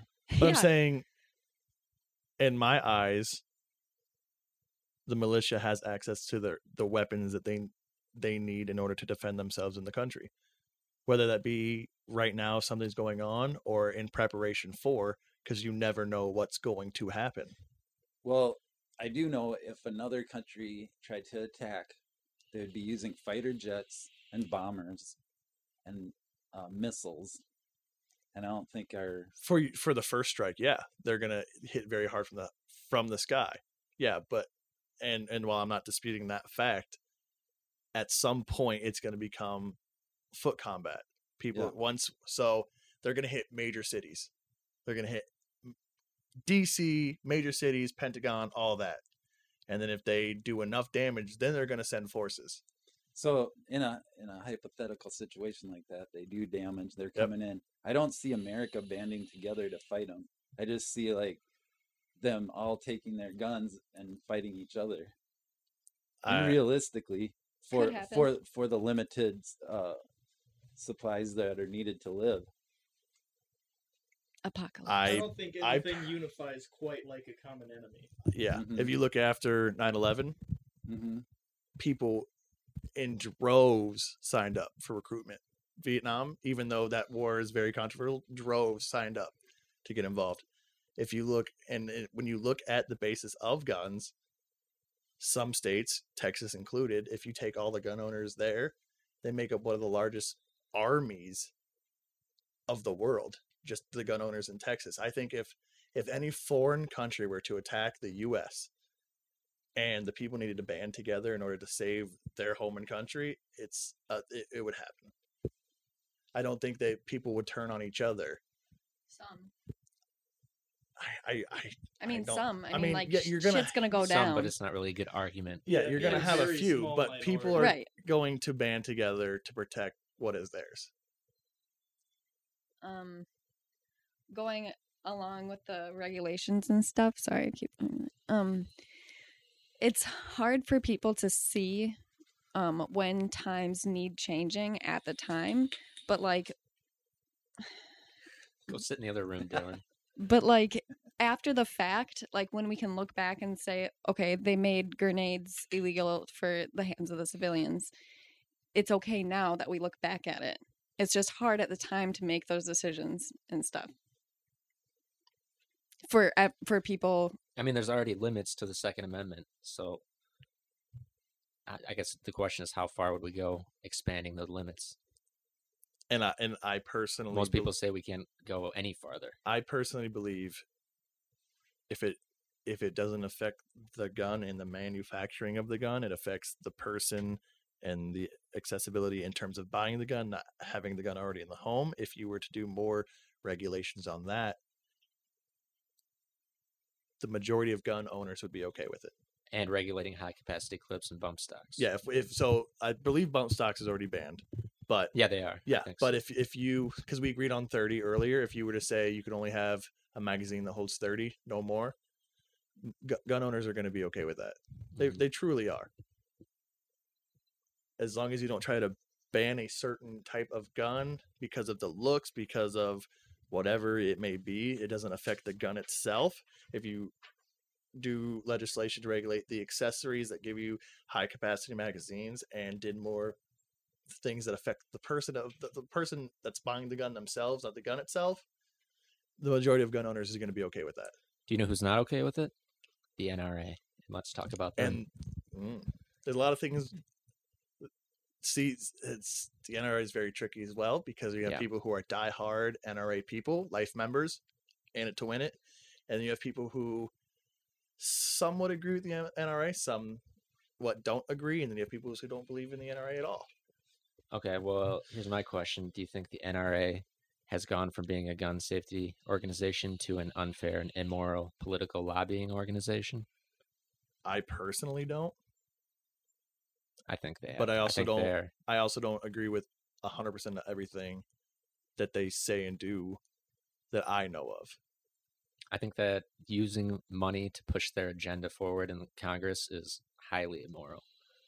And what what was it? They spend hundred or what is it? Five Five million. The last couple of years, they spent five million dollars a year lobbying to pass laws that favor their agenda, and you shouldn't be able to use money as power in order to push forward the laws that you think, and that doesn't include any of the money that they spend supporting campaigns for the politicians who already support them. Well, while it's because they're trying to prevent people from being able to study. I think there's one law that they passed. I don't know if it's in a state or nationwide, but they made it so you can't investigate um, a gun dealer or, I thi- yeah, just gun dealers more than once a year. in terms of Auditing Like- to make sure that all of that their sales are accounted for, that they're not selling guns where they don't know where they went. If somebody's if they're selling uh, like the instance when I think it was the same study where they they were selling like 10 to 15 guns to the same person week after week and then they started trying to crack down on that and then the mm-hmm. NRA lobbied to make it illegal to use that research or do more research because they think it would restrict access of guns to people which would infringe their second amendment rights and then they couldn't so they couldn't use that study any further and then they can't go into those gun dealers Yeah. and continue to investigate like they were before because they think that's going to cut down on people's gun rights and that's one thing I disagree with. I think I I don't I don't see a problem in looking at a company that sells guns and really digging deep into their sales and being it because I mean while I feel like most gun shops, gun owners, stuff like that are already very cautious and protective of their business because it's it's their business. They don't want anything to happen and they certainly don't want to go to jail because there's heavy penalties for selling guns to you know like with without doing background checks selling it to people who have backgrounds in which don't are, are banned or restricted from having guns. Um but even if all the sales are legal but they know that they're sketchy. Like selling 10 guns to the same person week after week that was like a specific instance and they went into that dealer and they tried to interview him. Yeah i, I would be okay they're with just that. like do you know you know that these guns are going to gangs? And he's like well what they do with them is not our business we See, don't know what's that's in their hearts. that's that's and like you know that's a problem though? Yeah that's and that's a i well that is one instance and i'm not saying it's probably not more than one i think it's a bad example and rep on gun dealers. No well that was an instance but that was part of the study was they found that this the tracing study where they Yeah. found i'd be okay with that though. I'd and be that I'd, manufacturers should be able to cut off certain dealers if they repeatedly continue to do that. yeah that that'd be okay i'd be okay with that yeah. And I that's why I, don't think agree with NRA, everything in terms of the using money to to push their agenda um it's such a tricky thing because everyone does that Yeah, and it's everybody that does it is it's bad. It's yeah not. it's, It's, bad in every the, instance. across the board it's bad yes but securing the rights of gun owners themselves i don't think is bad No, if you believe it and you want to try and push that agenda, that's fine. But Yeah. to use money to lobby politicians is totally immoral. yeah on on any for any Yeah. issue on any side of the political sphere yes and i think that you could easily say that that restricting someone a manufacturer or even the federal government from looking into someone who is doing sketchy shit that's that's not right either because mm-hmm. i am for the safety of people I, I i truly am i just it's I will, people should be in my eyes allowed to own the firearms they want. But have the, and i'm not saying you can't have no restrictions i'm okay with restrictions. It's just it just really just depends on the fine details and Yeah. wording of said restrictions. Their issue is that if they want to make it illegal to continue doing these studies because they think it's makes guns look bad and it's going to lead to restrictions. But see i think it makes look it, it, i wouldn't say it makes guns look bad i think it's it could have a negative connotation it shows with guns, guns are bad. no no it could have a negative connotations on guns and gun dealers which could reflect which could reflect in the sales of their business but i don't think that's the bigger issue the bigger issue is if you have a dealer at a gun shop who is who is allowing these sketchy things they should be investigated their sales should be investigated i don't i don't see a problem with that personally All right, hold on one sec. Okay. So, Dylan, you might want to fact check this because I don't have a source, but did they, did the NRA make it so that the CDC cannot study gun violence anymore? That would have had to have been a recent thing because I think the last CDC research was either 2017 or 2018. So that had been real recent. Could have been. Um, And if that is the case, that's also fucked up. and so they're they're basically against everything. Like they don't want to further restrictions. The NRA. See, and I'm not, And but and that's where I differ. Here's Wayne LaPierre. He's the CEO. Yep. 1999. Here's a quote. We think it's reasonable to provide mandatory instant criminal background checks for every sale at every gun show. No loopholes anywhere for anyone. And now that they're against that. And I think it just shows that like the NRA is just become like a money Well, if like there was any in- restrictions on guns, gun sales would go down and they'd make less money. Yeah. So I think it just show it's not even a gun safety thing anymore. It's just an organization that's corrupt, just like the government is now Yeah. corrupt. It's all about money. I still, mm-hmm. I feel still at, while the CEO or whatever m- may not have the best moral value with that statement, I believe the majority of people who are like the people who are life members of the NRA or whatever like that do still have the, the moral there of safety over pushing agenda and ju- because if you ask any gun owner I would say nine out of ten would be okay with a background check. Doesn't matter if you're at a gun show, doesn't matter if you're buying the gun at a gun shop, doesn't matter where you're buying it. You have to have a background check. So Okay. I, I did the fact check. Give him the headphones because that was Oh, fucking loud. yes. Was it? Jesus. All right, Sonic. Why are you why are you making your voice lower? Yeah. I hadn't talked in a while. My voice was all. Usually you sound Yeah. like Chip the Black He's trying Boy. to sound like a man. Yeah. So last month that was actually repealed. So in Really? 1996 is when they pushed that through with the Dickey Amendment that the NRA had lobbied for that stopped the CDC from doing that research. Wait, so that's been a law for 24 years and was just repealed? But Yep, the CDC's been doing Really? Yeah. What? How? Uh, third like any gun studies or because the CDC's been doing gun studies for years. Like you can find you can you, like I mean I pulled facts from the CDC So- from 2017. It didn't explicitly ban it, but it reduced the government funding by 90%. oh, so they basically are trying to cut it out without totally cutting it off because that would be immoral. Yeah. Or that would probably just look worse. All right. Um. Let's just talk about a couple of their stances. Their solution to school shootings is not to get is to get rid of the gun ban on school grounds and arm teachers. I More we- I- I- guns I, equals talked briefly with Yeah, this with Lily. I wouldn't say arm teachers, but I would say, um, like some schools have done, um, they create their own their own private type. Um, I don't think of it. I don't consider it like a business, but their own um, their own step to where um, they will hire or um, sometimes they volunteer um, army vets and retired police officers to carry like it's like a resource officer, but they're carrying a gun. So it's it's um, retired vets, police officers, people who have the discipline of a gun, but are also willing to take that risk themselves. That if someone were to come into the school, I am the first line of mm. defense here. I don't think it should be a teacher's job.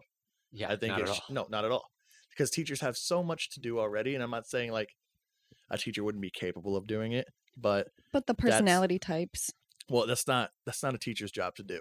Mm-hmm. Yeah. And if you are, whether it's you have a detachment off the police force of its police officers, whether you have, however you set up, it's, you know, army vets, retired police officers, or people that can, e- even if you were to open up to the public and you put them through an extensive training, I mean, the most rigorous training you can do, I'd be okay with that as long as it's separate from the school itself. My school actually had a cop stationed there every day. Yeah. At the front doors and he would sit in his cop car and get all the high school kids not wearing their seatbelts. and there's and there's some schools that have resource officers that I believe have like pepper spray and tasers.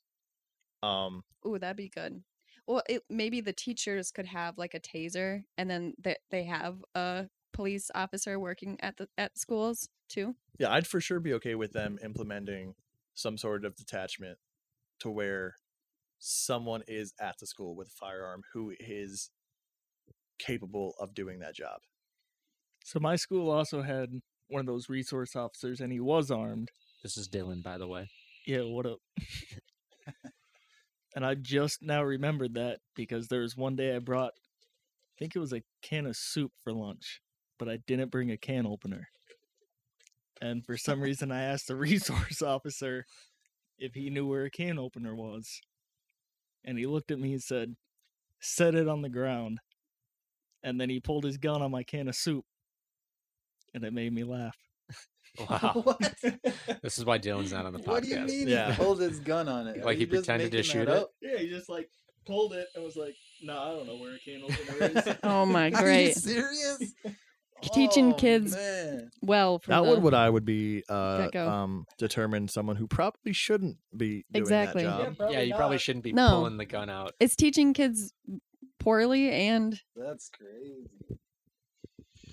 But no, yeah, in terms of arming, I wouldn't say teachers um or any type of faculty member, but a separate thing of of it in itself because most of the schools that have that they are retired vets who are home or retired police officers that can that, that are still capable of doing that job. I'm okay with that personally. But I don't think that's the burden. Uh, I don't think that's a burden that should be put on any teacher or faculty member. No. member. I think if I guess if they wanted to have like pepper spray or something, Yeah. just so that they have the option, but Yeah. definitely not have guns. That's not. Yeah. they're teachers. But I, I don't.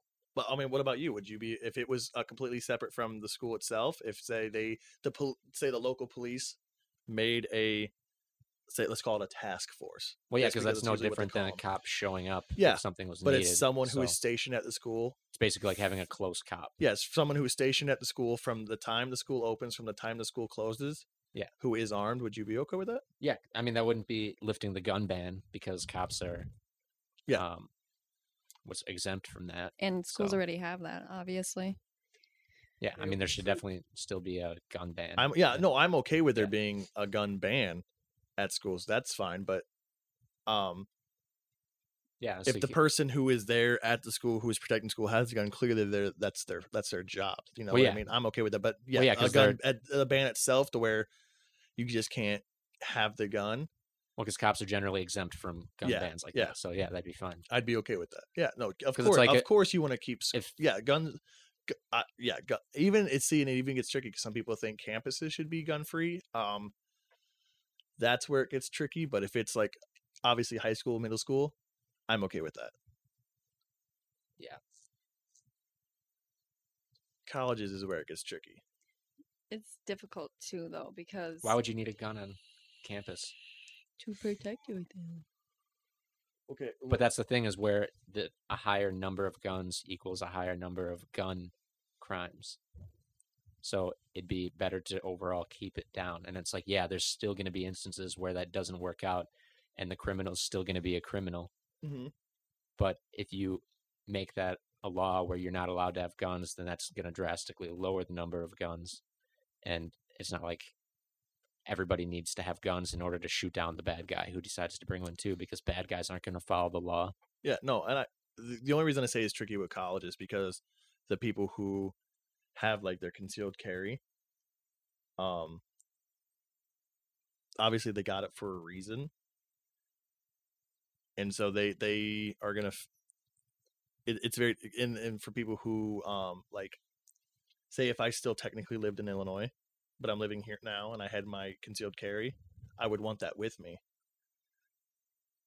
So it's difficult because like if I was living in the dorms, where do I keep my gun that I'm legally allowed to have? I'm not saying I'm going to be walking around campus just with my fucking gun for shits and giggles, but I'm saying and then in terms of like if you hunt and you move and you live in a dorm, where do you keep like if you're across the country, what do you do? You Well, if you're at campus, you're not gonna go hunting. You don't need to hunt. Yeah, but where do you keep your guns? What At if they had a facility? Okay, so say say I'm from Illinois Yeah. and I go to school in Montana. Yeah. Montana's got great whitetail hunting. Yeah. I want to hunt. What do I do? What if you can um Maybe the uh, college could have a storage locker or something. Okay. Yeah. Mhm.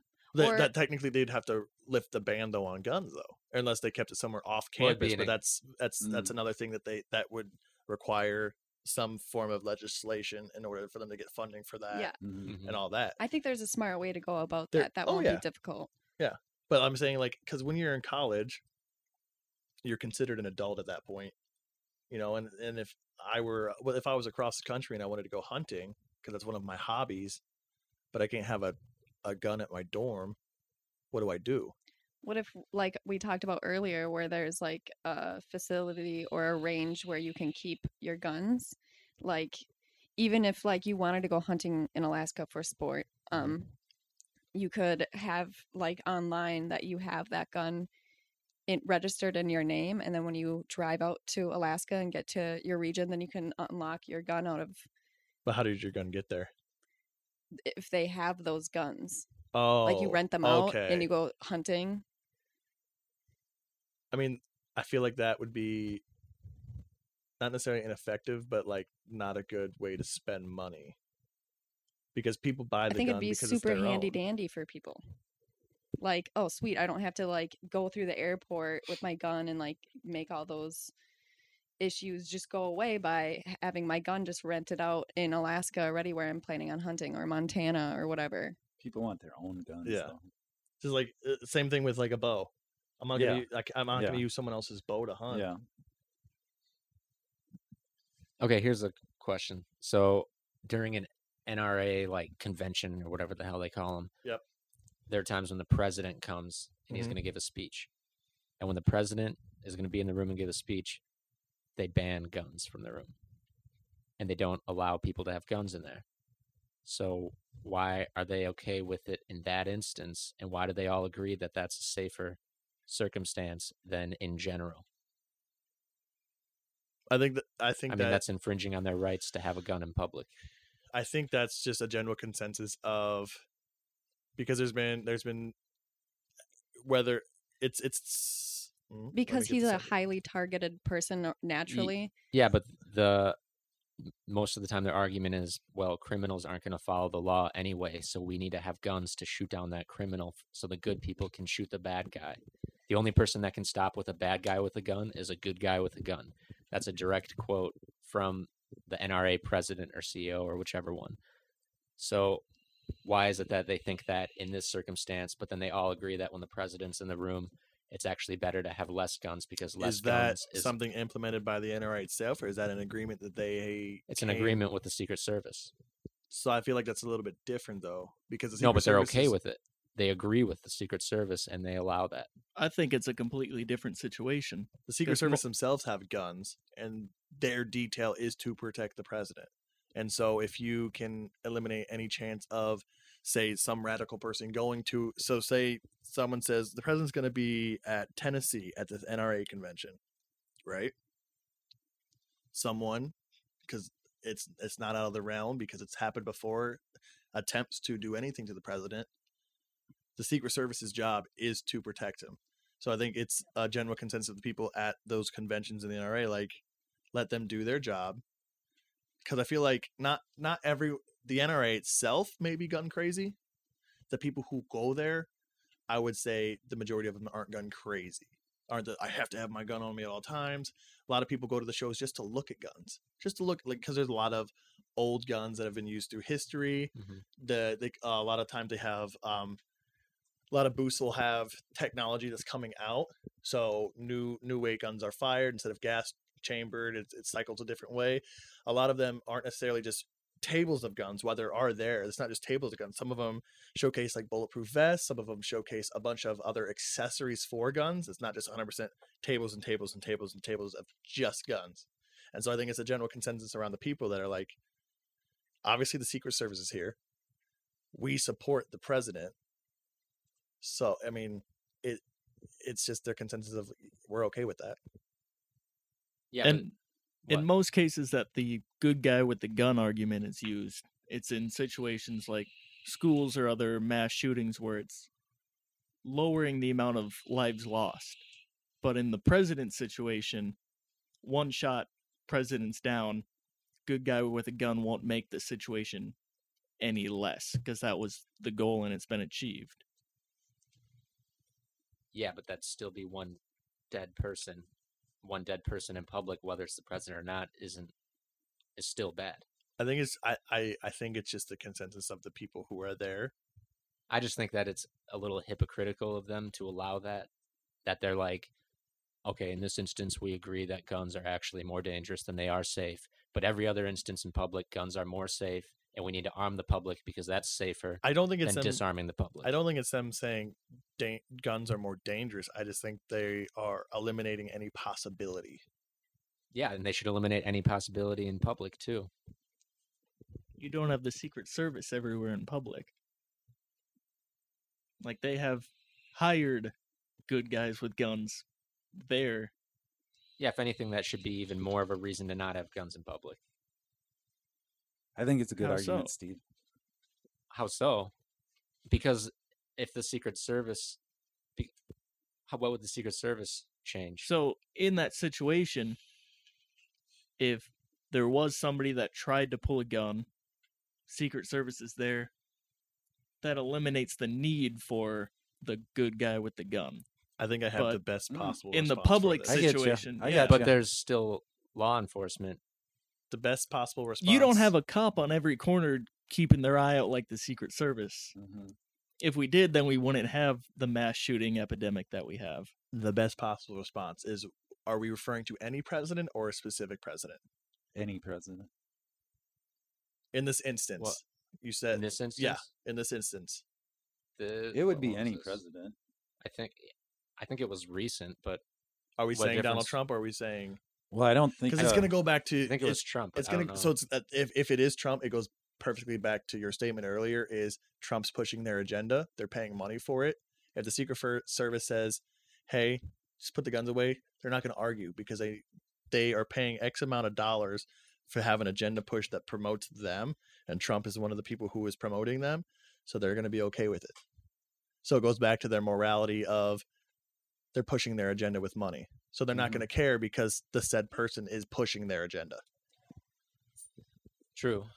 Because I- I mean, realistically, did Obama go to any NRA type No. conventions? I don't I think you would doubt it. ever. I feel like anyone who goes, anyone who goes is probably pro gun, and then Mhm. therefore they're okay with it because they know this person is pushing their agenda, and they're spending X amount of money to have them push it. That's that's my best possible reasoning. It's because they know the person's pushing their agenda, Mhm. Which isn't okay, and it is hypocritical, Yeah. and it goes back to morality of the NRA spending. Well, that's my point. and I'm not even saying that we should ban all guns in public. I'm just saying. Yeah, no, it's kind I, of I think that's I think that's the best possible answer I can give you. Is it's a completely hypocritical thing, but they're doing it because they know the person who is there is pushing their agenda, and so for it, Yeah. it looks because if if you because in terms of gun owners, how good does it look to have the president at a NRA convention? Yeah, if you're very pro gun and the you see the NRA is having a convention and the president's there, you're like fuck yeah. Mhm. So they're going to do whatever they can to please the Secret Service in order to get the government on a platform there. Yeah. I, I, I mean, that's my only. That's a reason. Yeah. yeah. That's my only. That's that's that's that's the only th- logical thing I can come up with. It just leans into corruption. Exactly, which isn't right. Yeah. Um. Well, let's see. Maybe we should wrap up and have some closing, just a closing Okay. round. Well, yeah. That's that's all I have for the main segment All right. for gun control. But we still have to do clear the air. Can I do one closing thing? Yes. on gu- so the only thing I think that really will help in terms of the gun control talk versus pro gun rights is we come up with a better definition for assault weapons and how we classify them because the I it's I feel like in terms of the way the left the Democrats talk about weapons is it's very fear mongering Mm-hmm. in using the term assault weapon Mm-hmm. And so, if we can get better definitions or just classifications, even if you broke up rifles, shotguns, and pistols into different classifications and really outlined which everyone was by specifics, A certain type of every one of those can fall under the category of assault weapons, which is why that's yes, The- but the the majority of gun control that they're talking about, I, I think we can all agree are AR 15s, Mhm. are rifles. yeah. Well, that's what everybody thinks of. Yes. So if they were to, if they, and stop using the term assault weapon, because assault weapon, I feel like is But a I- misnomer. I don't think we should focus on banning rifles. We should focus. I mean, the biggest problem is handguns. No, and I'm so That's why it should be called assault weapons because it's semi-automatic. but that goes back to that all, almost all guns are. So that's why Yeah, I'm saying classify but it's gotta them have a- differently. Yeah, with a high capacity clip. Yeah, but But then most handguns don't have a high capacity clip that's 30. you can buy them. But that goes back you to can. the accessory if we did legislation on it. I'm saying better better details on how you classify guns and so when you're talking you know what I mean like it's when someone when the common person who doesn't know anything about guns hears the term assault rifle or military style It's that- that, scary. that, that induces if it's not fear anxiety and I think if the media does a better or even because Sanders was, um, I believe, uh, he said a sweeping ban on assault weapons. That in itself, to someone who doesn't know, hearing the term assault weapon is something that creates some feeling in your gut of either fear, or anxiety. So I think if we did, the government and whoever's running for president does a better job of classifying what they determine to, I mean, the finest detail, and stop using the term assault weapons, it, it there would be it'd So be better. So they need to have a long list of specific weapons instead of just putting it under the group, the collective Yeah, because all assault weapons. because because all weapons are different. Yeah, but it, but if it means all, instead it means all weapons that are semi-automatic with a high capacity clip. Yeah. So why list all of the weapons that fall under that category instead of just using the name of that category, which is assault weapon? Assault weapon is just an easier way to put it because that's what assault Because weapon means. They diff because when you when you buy guns, when you classify guns, it's it's your three groups are rifles, shotguns, pistols. Well, in the legislation, it's going to be more detailed, but that's not what people don't want to read. Ban of this gun and this gun and this gun and this gun and this gun and this gun and this gun. It's Well- no ban of assault weapons. but I I feel like that's a misnomer because any of the guns that people use today fit into that category. So for the people who are pro gun, hear assault weapons, they think all guns because all guns fit into those categories. But I almost guarantee when he's talk when Bernie talks about this, he means the rifles, not the pistols or the shotguns, because most of the the majority of when gun control talk comes out is after a, an event and nine times out of ten it is a rifle being used and then that's when people start pushing again for the gun control so let's actually break it down to the gun that people all- we all know what they're talking about. I'm not saying that the that and i know pistol handguns may result in more deaths but when it happens when an event happens it's almost exclusively uh, a rifle you you have to classify that. So it's not really a problem with the phrasing; it's the problem with people's interpretation of the phrasing. Yes, but And I, so I the feel like there's are the better ways to phrase it in order. and But he, I could get your argument if he said ban assault rifles, but he didn't say that. He said ban assault weapons. yeah, because his classification of assault weapons is almost everything. Most people, not most weapons, are semi-automatics with thirty plus clips. But but That's what an assault weapon is. they If what- it's under thirty, then it's not an assault weapon, according to the. but the reason why it's it's messy is because we have accessories. Yeah, I think pretty much anything aside from a shotgun could then fall into that category because most If of you- your pistols and rifles are already semi-automatic, and then you just go buy the large clip If- for it. Yeah, so you, they're not, he's not banning the gun; it's banning the accessories, banning high capacity clips. Yeah, so he's but he- not trying to ban the guns. So yeah, you can turn anything into anything if you try hard enough. But he But the- said weapons ban, not a, they, he didn't specify it was an accessory. If you specify that you're banning the No. accessory, Ban of a, ban of the sale of assault weapons. Prohibit high capacity ammunition magazines. So he is also doing the accessory. It's a but weapon the first that's like the that. first part is assault weapons. Yeah, that would be ban semi-automatics with a clip that's 30 plus. Is there a comma there, or does it go into the next thing? It's I- I two different things. It's two separate. So if it's two different things and he's differentiating, No, no, that be- goes on the opposite end of the spectrum of no weapons are assault weapons.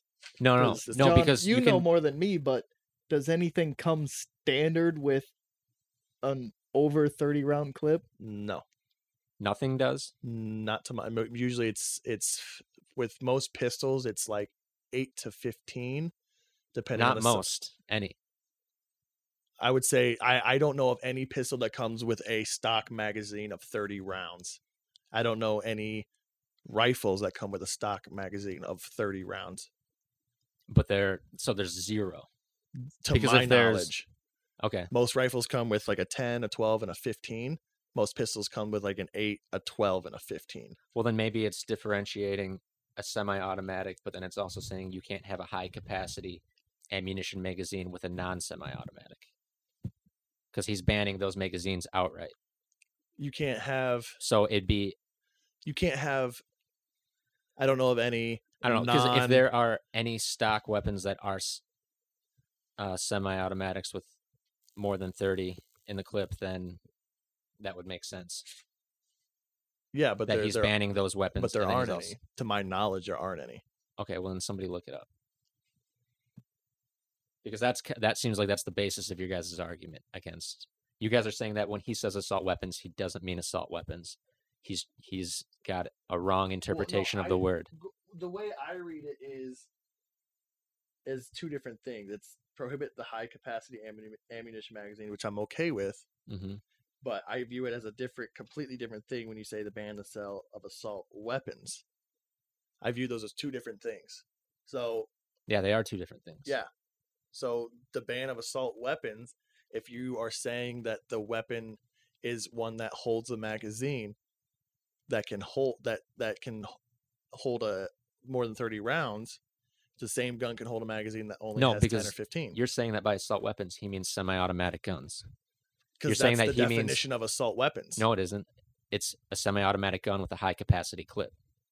That's the definition of an assault weapon. But you're saying that he The means an assault though. weapon that can hold a high-capacity clip. I So I just looked it up and I can't find anything that comes stock with the high cap. And I'm pretty sure I'm also on a list now for just Googling Yeah, if you're on a guns list, that I'm- come stock with a high cap magazine. the thing I have for assault weapon that was that was the federal definition was a semi-automatic rifle, handgun, or shotgun with the detachable magazine. So it's a magazine that you pull out that you have to reload yourself. But almost all of them have, if it's a semi-automatic, a detachable magazine.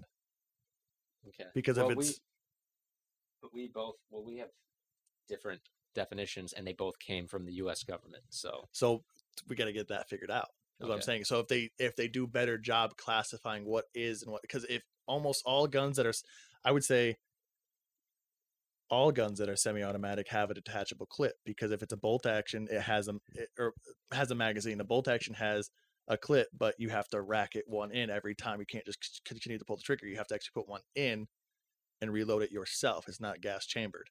mhm. Same thing with uh, a revolver. It's considered a dual action because you have to cock the hammer back. So semi-automatic, the reason they they all have detachable magazines is because it's a gas chamber that expels the casing and then pushes and then the, the magazine itself is spring loaded so pushes another bullet into the chamber. So they all have detachable magazines. You can just buy bigger ones. So that's where it's tricky because technically all your assault weapons would get banned, but all your assault weapons don't have to have a magazine that's 30 rounds. Okay, so you think that he, you think that Bernie means ban of semi-automatics. is what it sounds like to me. But if it's all right, so let's just for the sake of argument. Okay. So if it is, then yeah, that's going to be an issue with a lot of people. Yeah. If it isn't, then you're fine with it. If it isn't, If I- it's if it's if- my interpretation of what I think he means, assume that's correct. So, but that also, so that is a, your definition is a gun that holds a magazine with 30 or more bullets. Correct? No, because any gun can hold it if you buy the accessory. So I'm saying a gun with a third with a high capacity magazine attached to it, not one that can be attached to it, not any gun that can have an accessory, but one that does have the accessory as a whole. So wouldn't But you just they- be fine with banning the accessory and just dropping The the, gun- initial part? Yeah, because the gun itself does not come with a 30 round magazine. Well, then yeah, I guess I don't. I guess I don't know. I didn't know that about. Yeah. like that's how it worked. But The gun, yeah, when you buy a stock gun, it comes with a stock magazine, which is, I, I don't know of any stock magazines that are 30 plus So it's- yeah, 30 in banning- itself. So if you say just the accessory, we're on the same page. maybe he what it means by it is because technically if you say ban of assault weapons then you can have a semi-automatic and then you can have a high capacity clip you can be like well they're not together so it's not an assault weapon so it's legal he's saying i don't even want you to have that clip because I'm i don't want to take yeah. the chance so maybe that's what he's talking That's about that's okay. you can't have them combined but you the- also can't have that accessory okay. like bump stocks Okay. that's illegal so it's you're like saying in the instance of you illegally get the magazine and then you do something with the gun, not the gun itself, the com- combination of the two. Yeah. That's then okay. Because if once you ban the accessory, if it's banned and you know it's banned but you still use it, you're breaking the law. But I'm saying the gun itself doesn't come with a detachable Mm-hmm. magazine that big, so therefore you can't ban the gun because it doesn't fit the description. mhm. Because if you okay So like yeah, so if you ban the magazine, okay. And then if you say you can't have the two together and someone does, they're breaking the law. They're going to get in trouble. Yeah. Yeah. But the gun itself, no the gun itself is fine yeah, and is, so you can have an AR-15 with a 15 round magazine if yeah, because that wouldn't fall under the definition of assault because it's not a 30 round magazine. Yeah. Okay. because that doesn't fall under the definition. Now, Yeah. I don't know. Maybe See that makes sense, but th- the thing was is the way it They came want across at first was AR-15s. yeah. Yeah. So if once you differentiate that and actually explain it, it makes sense. Yeah. But so because But yeah, because I I get it. Like that's that gun isn't specifically the problem. Yeah. It's the specs of the guns Mhm. that are the problems. yeah, so if you did It's like saying that red cars are worse than blue cars. Yeah. So yeah, if you did the legislation on in restricting the accessories, then I'm okay. It's just yeah, it's you see where that gets muddy because yeah, I get it. Um, and I think I'm sure you'd agree with this: ban 3D printing of guns. And oh bump stocks. yes yes Yep. But a, a lot of people don't Would- because yeah, they say what I do in my house is my business. See, the thing about the 3D printing of guns, like, I can understand why people are afraid of it, but I can go to Menards right now, drop like 50 bucks, and spend a day and have a gun. But yeah, that also Like- shouldn't be good. But That it's all with shouldn't legal. common things that you can't. it's a lot harder ban. than that though. Yeah, most to people. CNC a gun from off specs and blueprints is going to take you more than. Well, a no, day. I wouldn't CNC anything. I don't. Then how are you going to mill work a barrel, gas chamber? It's it's a lot harder than you think. It would be very And it's going to take you a lot longer than a day. And Yeah, you're and you're gonna have to have a blueprint. You're gonna have to have something to go off of because you're gonna have to expel gas. You're gonna have the gas chamber itself. You're gonna have to rifle it. Like you have to rifle the chamber, otherwise the bullet's not gonna fly. There's so many things to actually making a gun that it takes weeks, if not months, just for a random normal person to get blueprints, do it themselves because that's a lot of metal work. It's a lot of plastic work. That's a lot of welding No, I'm things together. saying pretty much a very rudimentary shoddy. But but like- how?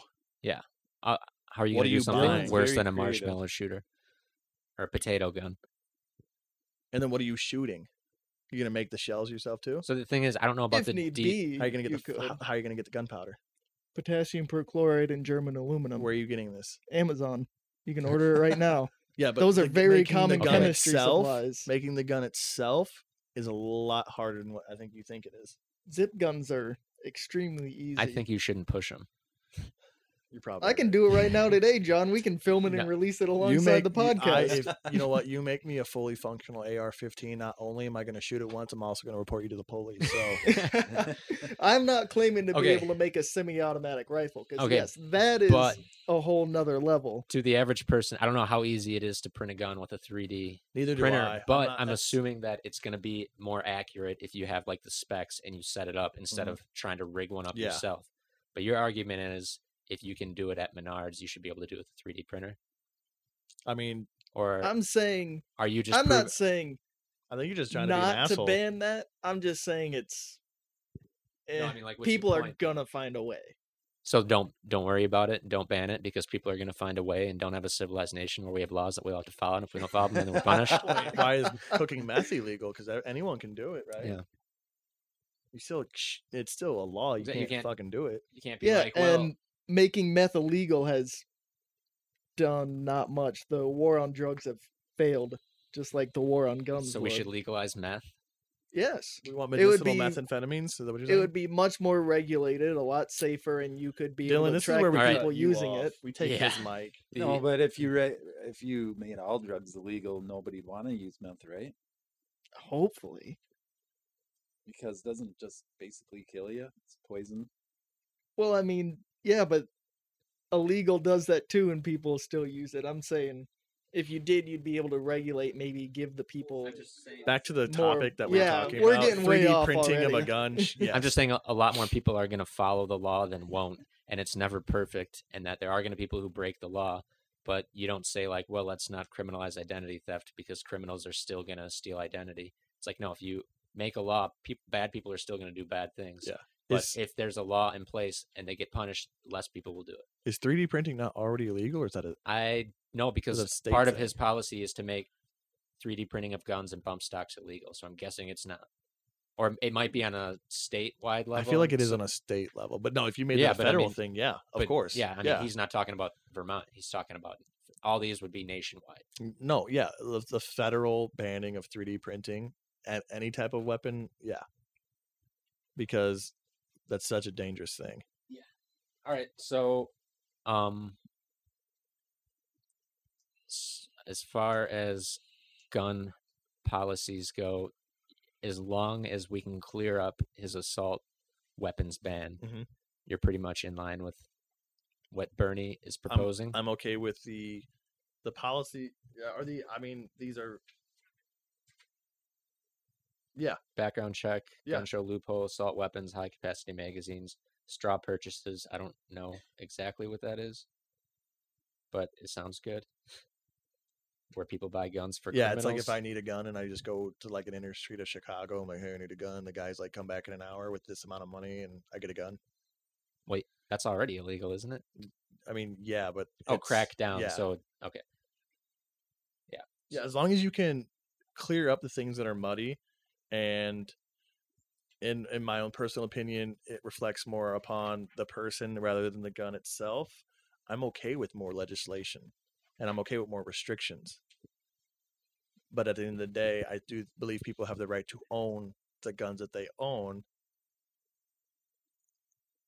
It just th- there are things that could be done better. yeah, I think. All right, so my here's my final position. I still think that the sheer number of guns is a problem that should be addressed, and that can be addressed if we have stronger regulations so that it's harder to get guns. There should be, I think, there should be a limit as far as how many guns you can buy, so you don't have people buying lots of guns and distributing them in the black market. And then obviously, if gun registration nationwide isn't a thing that should be federally.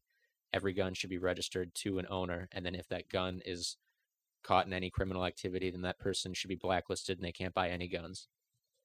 And uh, distributors who have any shady practice of selling guns should also be cut off from manufacturers if they're selling guns that continuously end up in criminal activity. Which, yeah, that might be unfortunate for some gun dealers who are in sketchy areas but if they continuously do it even after getting warnings or fines Yeah. then yeah they'll be cut off and closed down. And then yeah, banning assault weapons, high capacity magazines combined with semi-automatics. Got my fucking spot back, Dylan? Goddamn. You're sitting, ain't you? Eric, what are your final thoughts? I agree with with Steve. Um, and I've learned a lot. Nice to hear John's expertise in the area. But Wow. And maybe this is another discussion for me personally.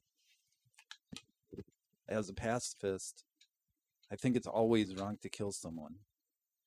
I think it's okay it's always okay to die for something you believe in but it's never okay to kill for something you believe in. And maybe that's another discussion we could go do that. So any anything that would reduce the number of guns i'd support. I acknowledge that we live in america and the Supreme Court has decided that everyone has the right to own a gun. And but in my my perfect world, which I don't have, I would I would want you to only have a gun if you had a reason for a gun. I would want there to not be any handguns because I don't see uh, handguns used for anything but killing people.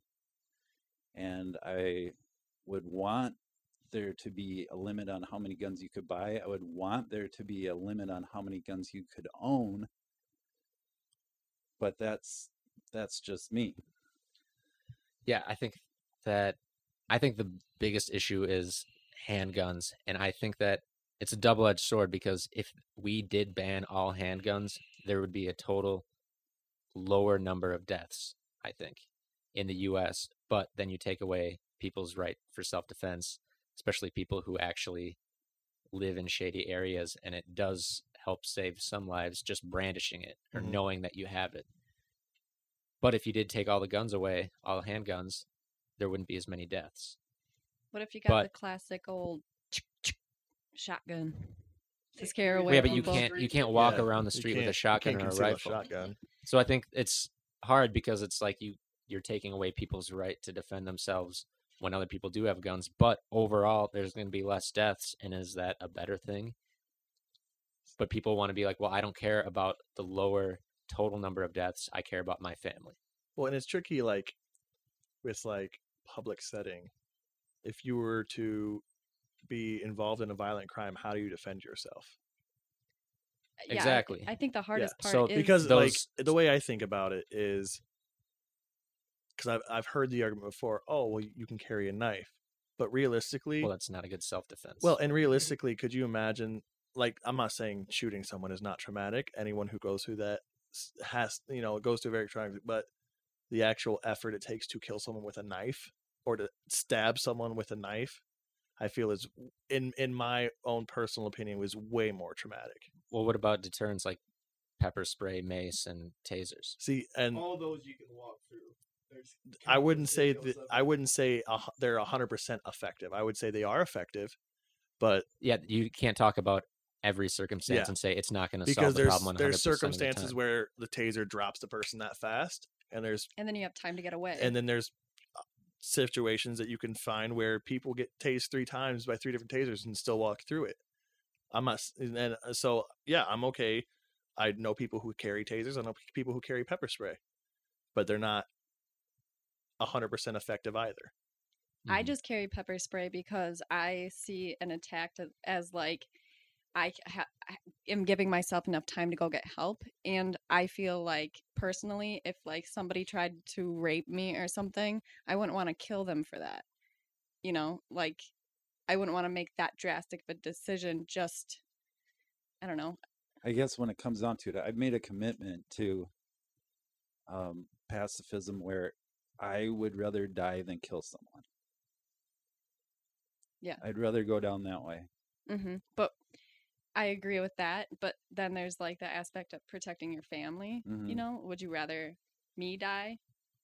You know, instead of kill somebody? I, w- I would do whatever I can to protect my family without without killing. yeah i think that's the ideal thing again like where i would that's all I think about is just like protect myself, get away, get help, whatever. I hear, uh, I listen to all the I survived episodes. Yeah. none of them have survived with their own gun, and I I just think I've learned a lot from listening to that kind of stuff, and I don't want to kill. hmm See, I think I think it's very noble your stance. I really do, and I hope to God nothing ever happens. I just feel like it's so situational, and in those situations, you never know what might actually happen. That you never, because I mean, you see like things with people where they're like, "Oh, I never would have thought that from them," but like someone breaks in the house and th- you know they adrenaline kicks in and they don't even remember what they did, Mhm. and so you can never hundred percent guarantee that But if I don't own a gun, then that option's off the table. Yeah. And uh, the possibility of a family member who is depressed and suicidal getting it is off the table. The possibility of a child finding it and having an accident is off the table. The possibility, you know, there's so many possibilities that are off the table when there's no access to guns in my house. And the very, very slim possibility of uh, home invasion situation, um, I would still do everything in my power to protect my family, short of shooting them. I'm not it- saying I'm not going to hurt them. Okay. I'm not going to say pacifism is not just pa- called passive; it's being creative. Mhm. And like you said, every situation uh, you can't predict. Yeah. But I can at least take that one option off the table.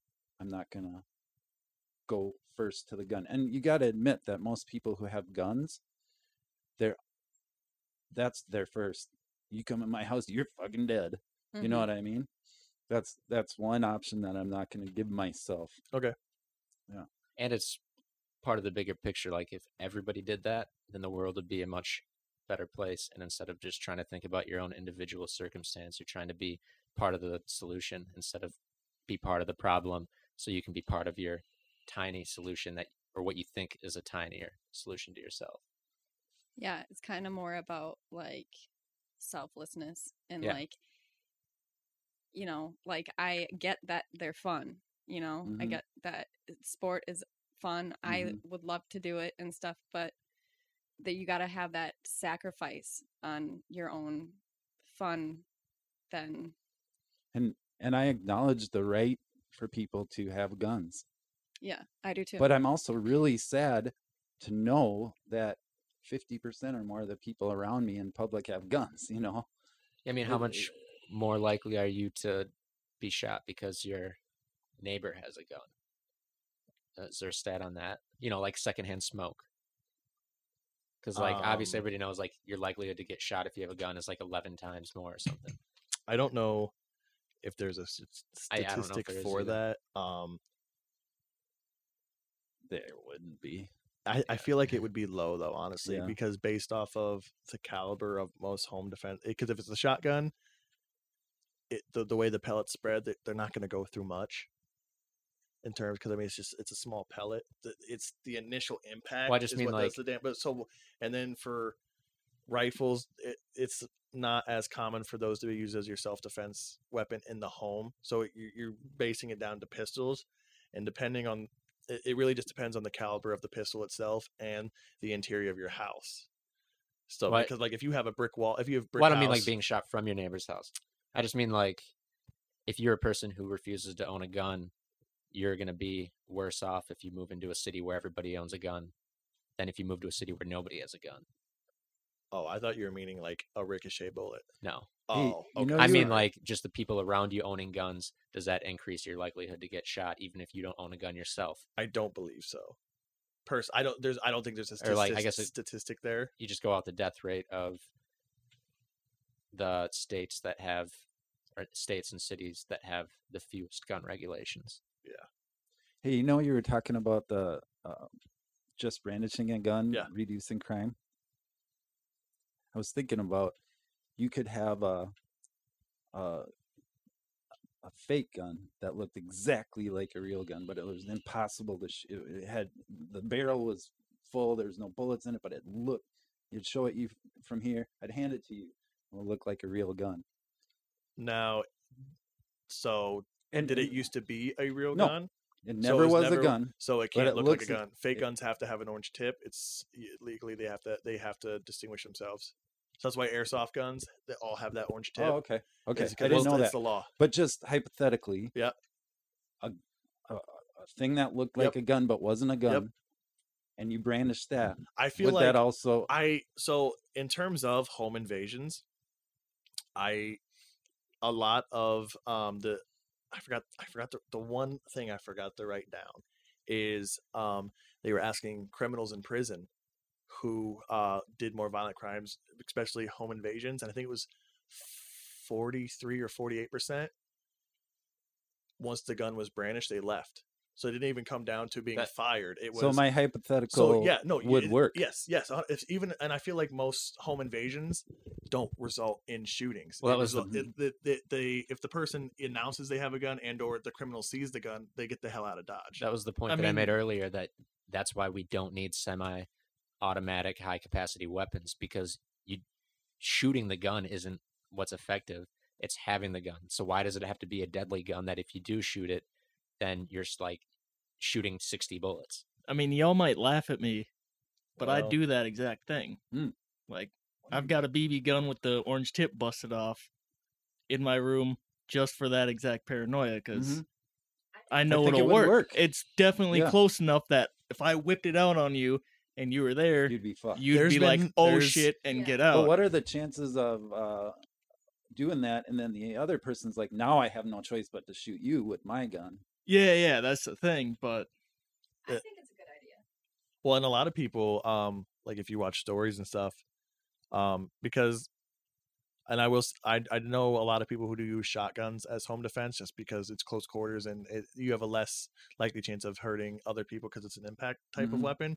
Just racking one, Just yeah, Yep. they're out. you of it, like if you've never being being in situations where like so imagine yourself in the dark you're doing something illegal and you hear the sh- sh- like you fucking know and you're getting the hell out of there so i'm not Yeah. saying that, that that's not an effective thing um i'm just saying that it doesn't always result in them leaving Um, all right, so let's wrap it up. Yeah. Still, Lily, what are your final thoughts? I, I think we got to the bottom line of what c- can change, and I think gun owners would agree with agree with it. It's a step in the right direction. Yes, in an ideal world, it would be nice if nobody had the need for a gun and only had it for sport, but it's not realistic in these times. Oh, hey, uh, just one more thing I forgot to mention earlier, even though I didn't mention it. Um, fuck Bloomberg. Thank you. oh, we'll get to that. Oh, okay. yeah. what was that? That was My a racket shotgun. Get the fuck out.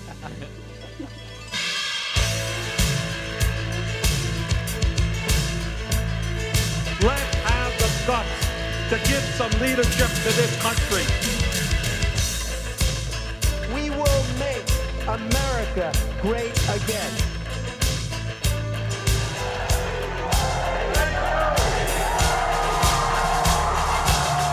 The American dream. You can't make it on nine bucks an hour, or eleven bucks an hour, or twelve bucks an hour. Didn't do well in the debate. They're fake news. I know it hurts your feelings. I know you're upset about it. I know you're hoping and praying that we'll have another war. We're going to build the wall. No more B-2 bombers. No more Star Wars. Let's make the quality products we need. Let's invest in American industry. You know I won't yield.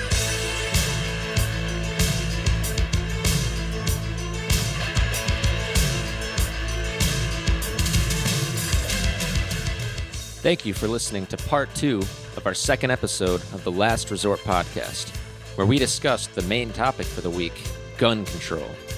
Be sure to check out part one, where we give you an update on the political climate and clear the air of fake and misleading news. We'll be back next week for another update to clear the air and a new segment we call Really Joe? For a main topic next week, we'll be discussing the economy. Is the current economy really doing as well as Trump is claiming?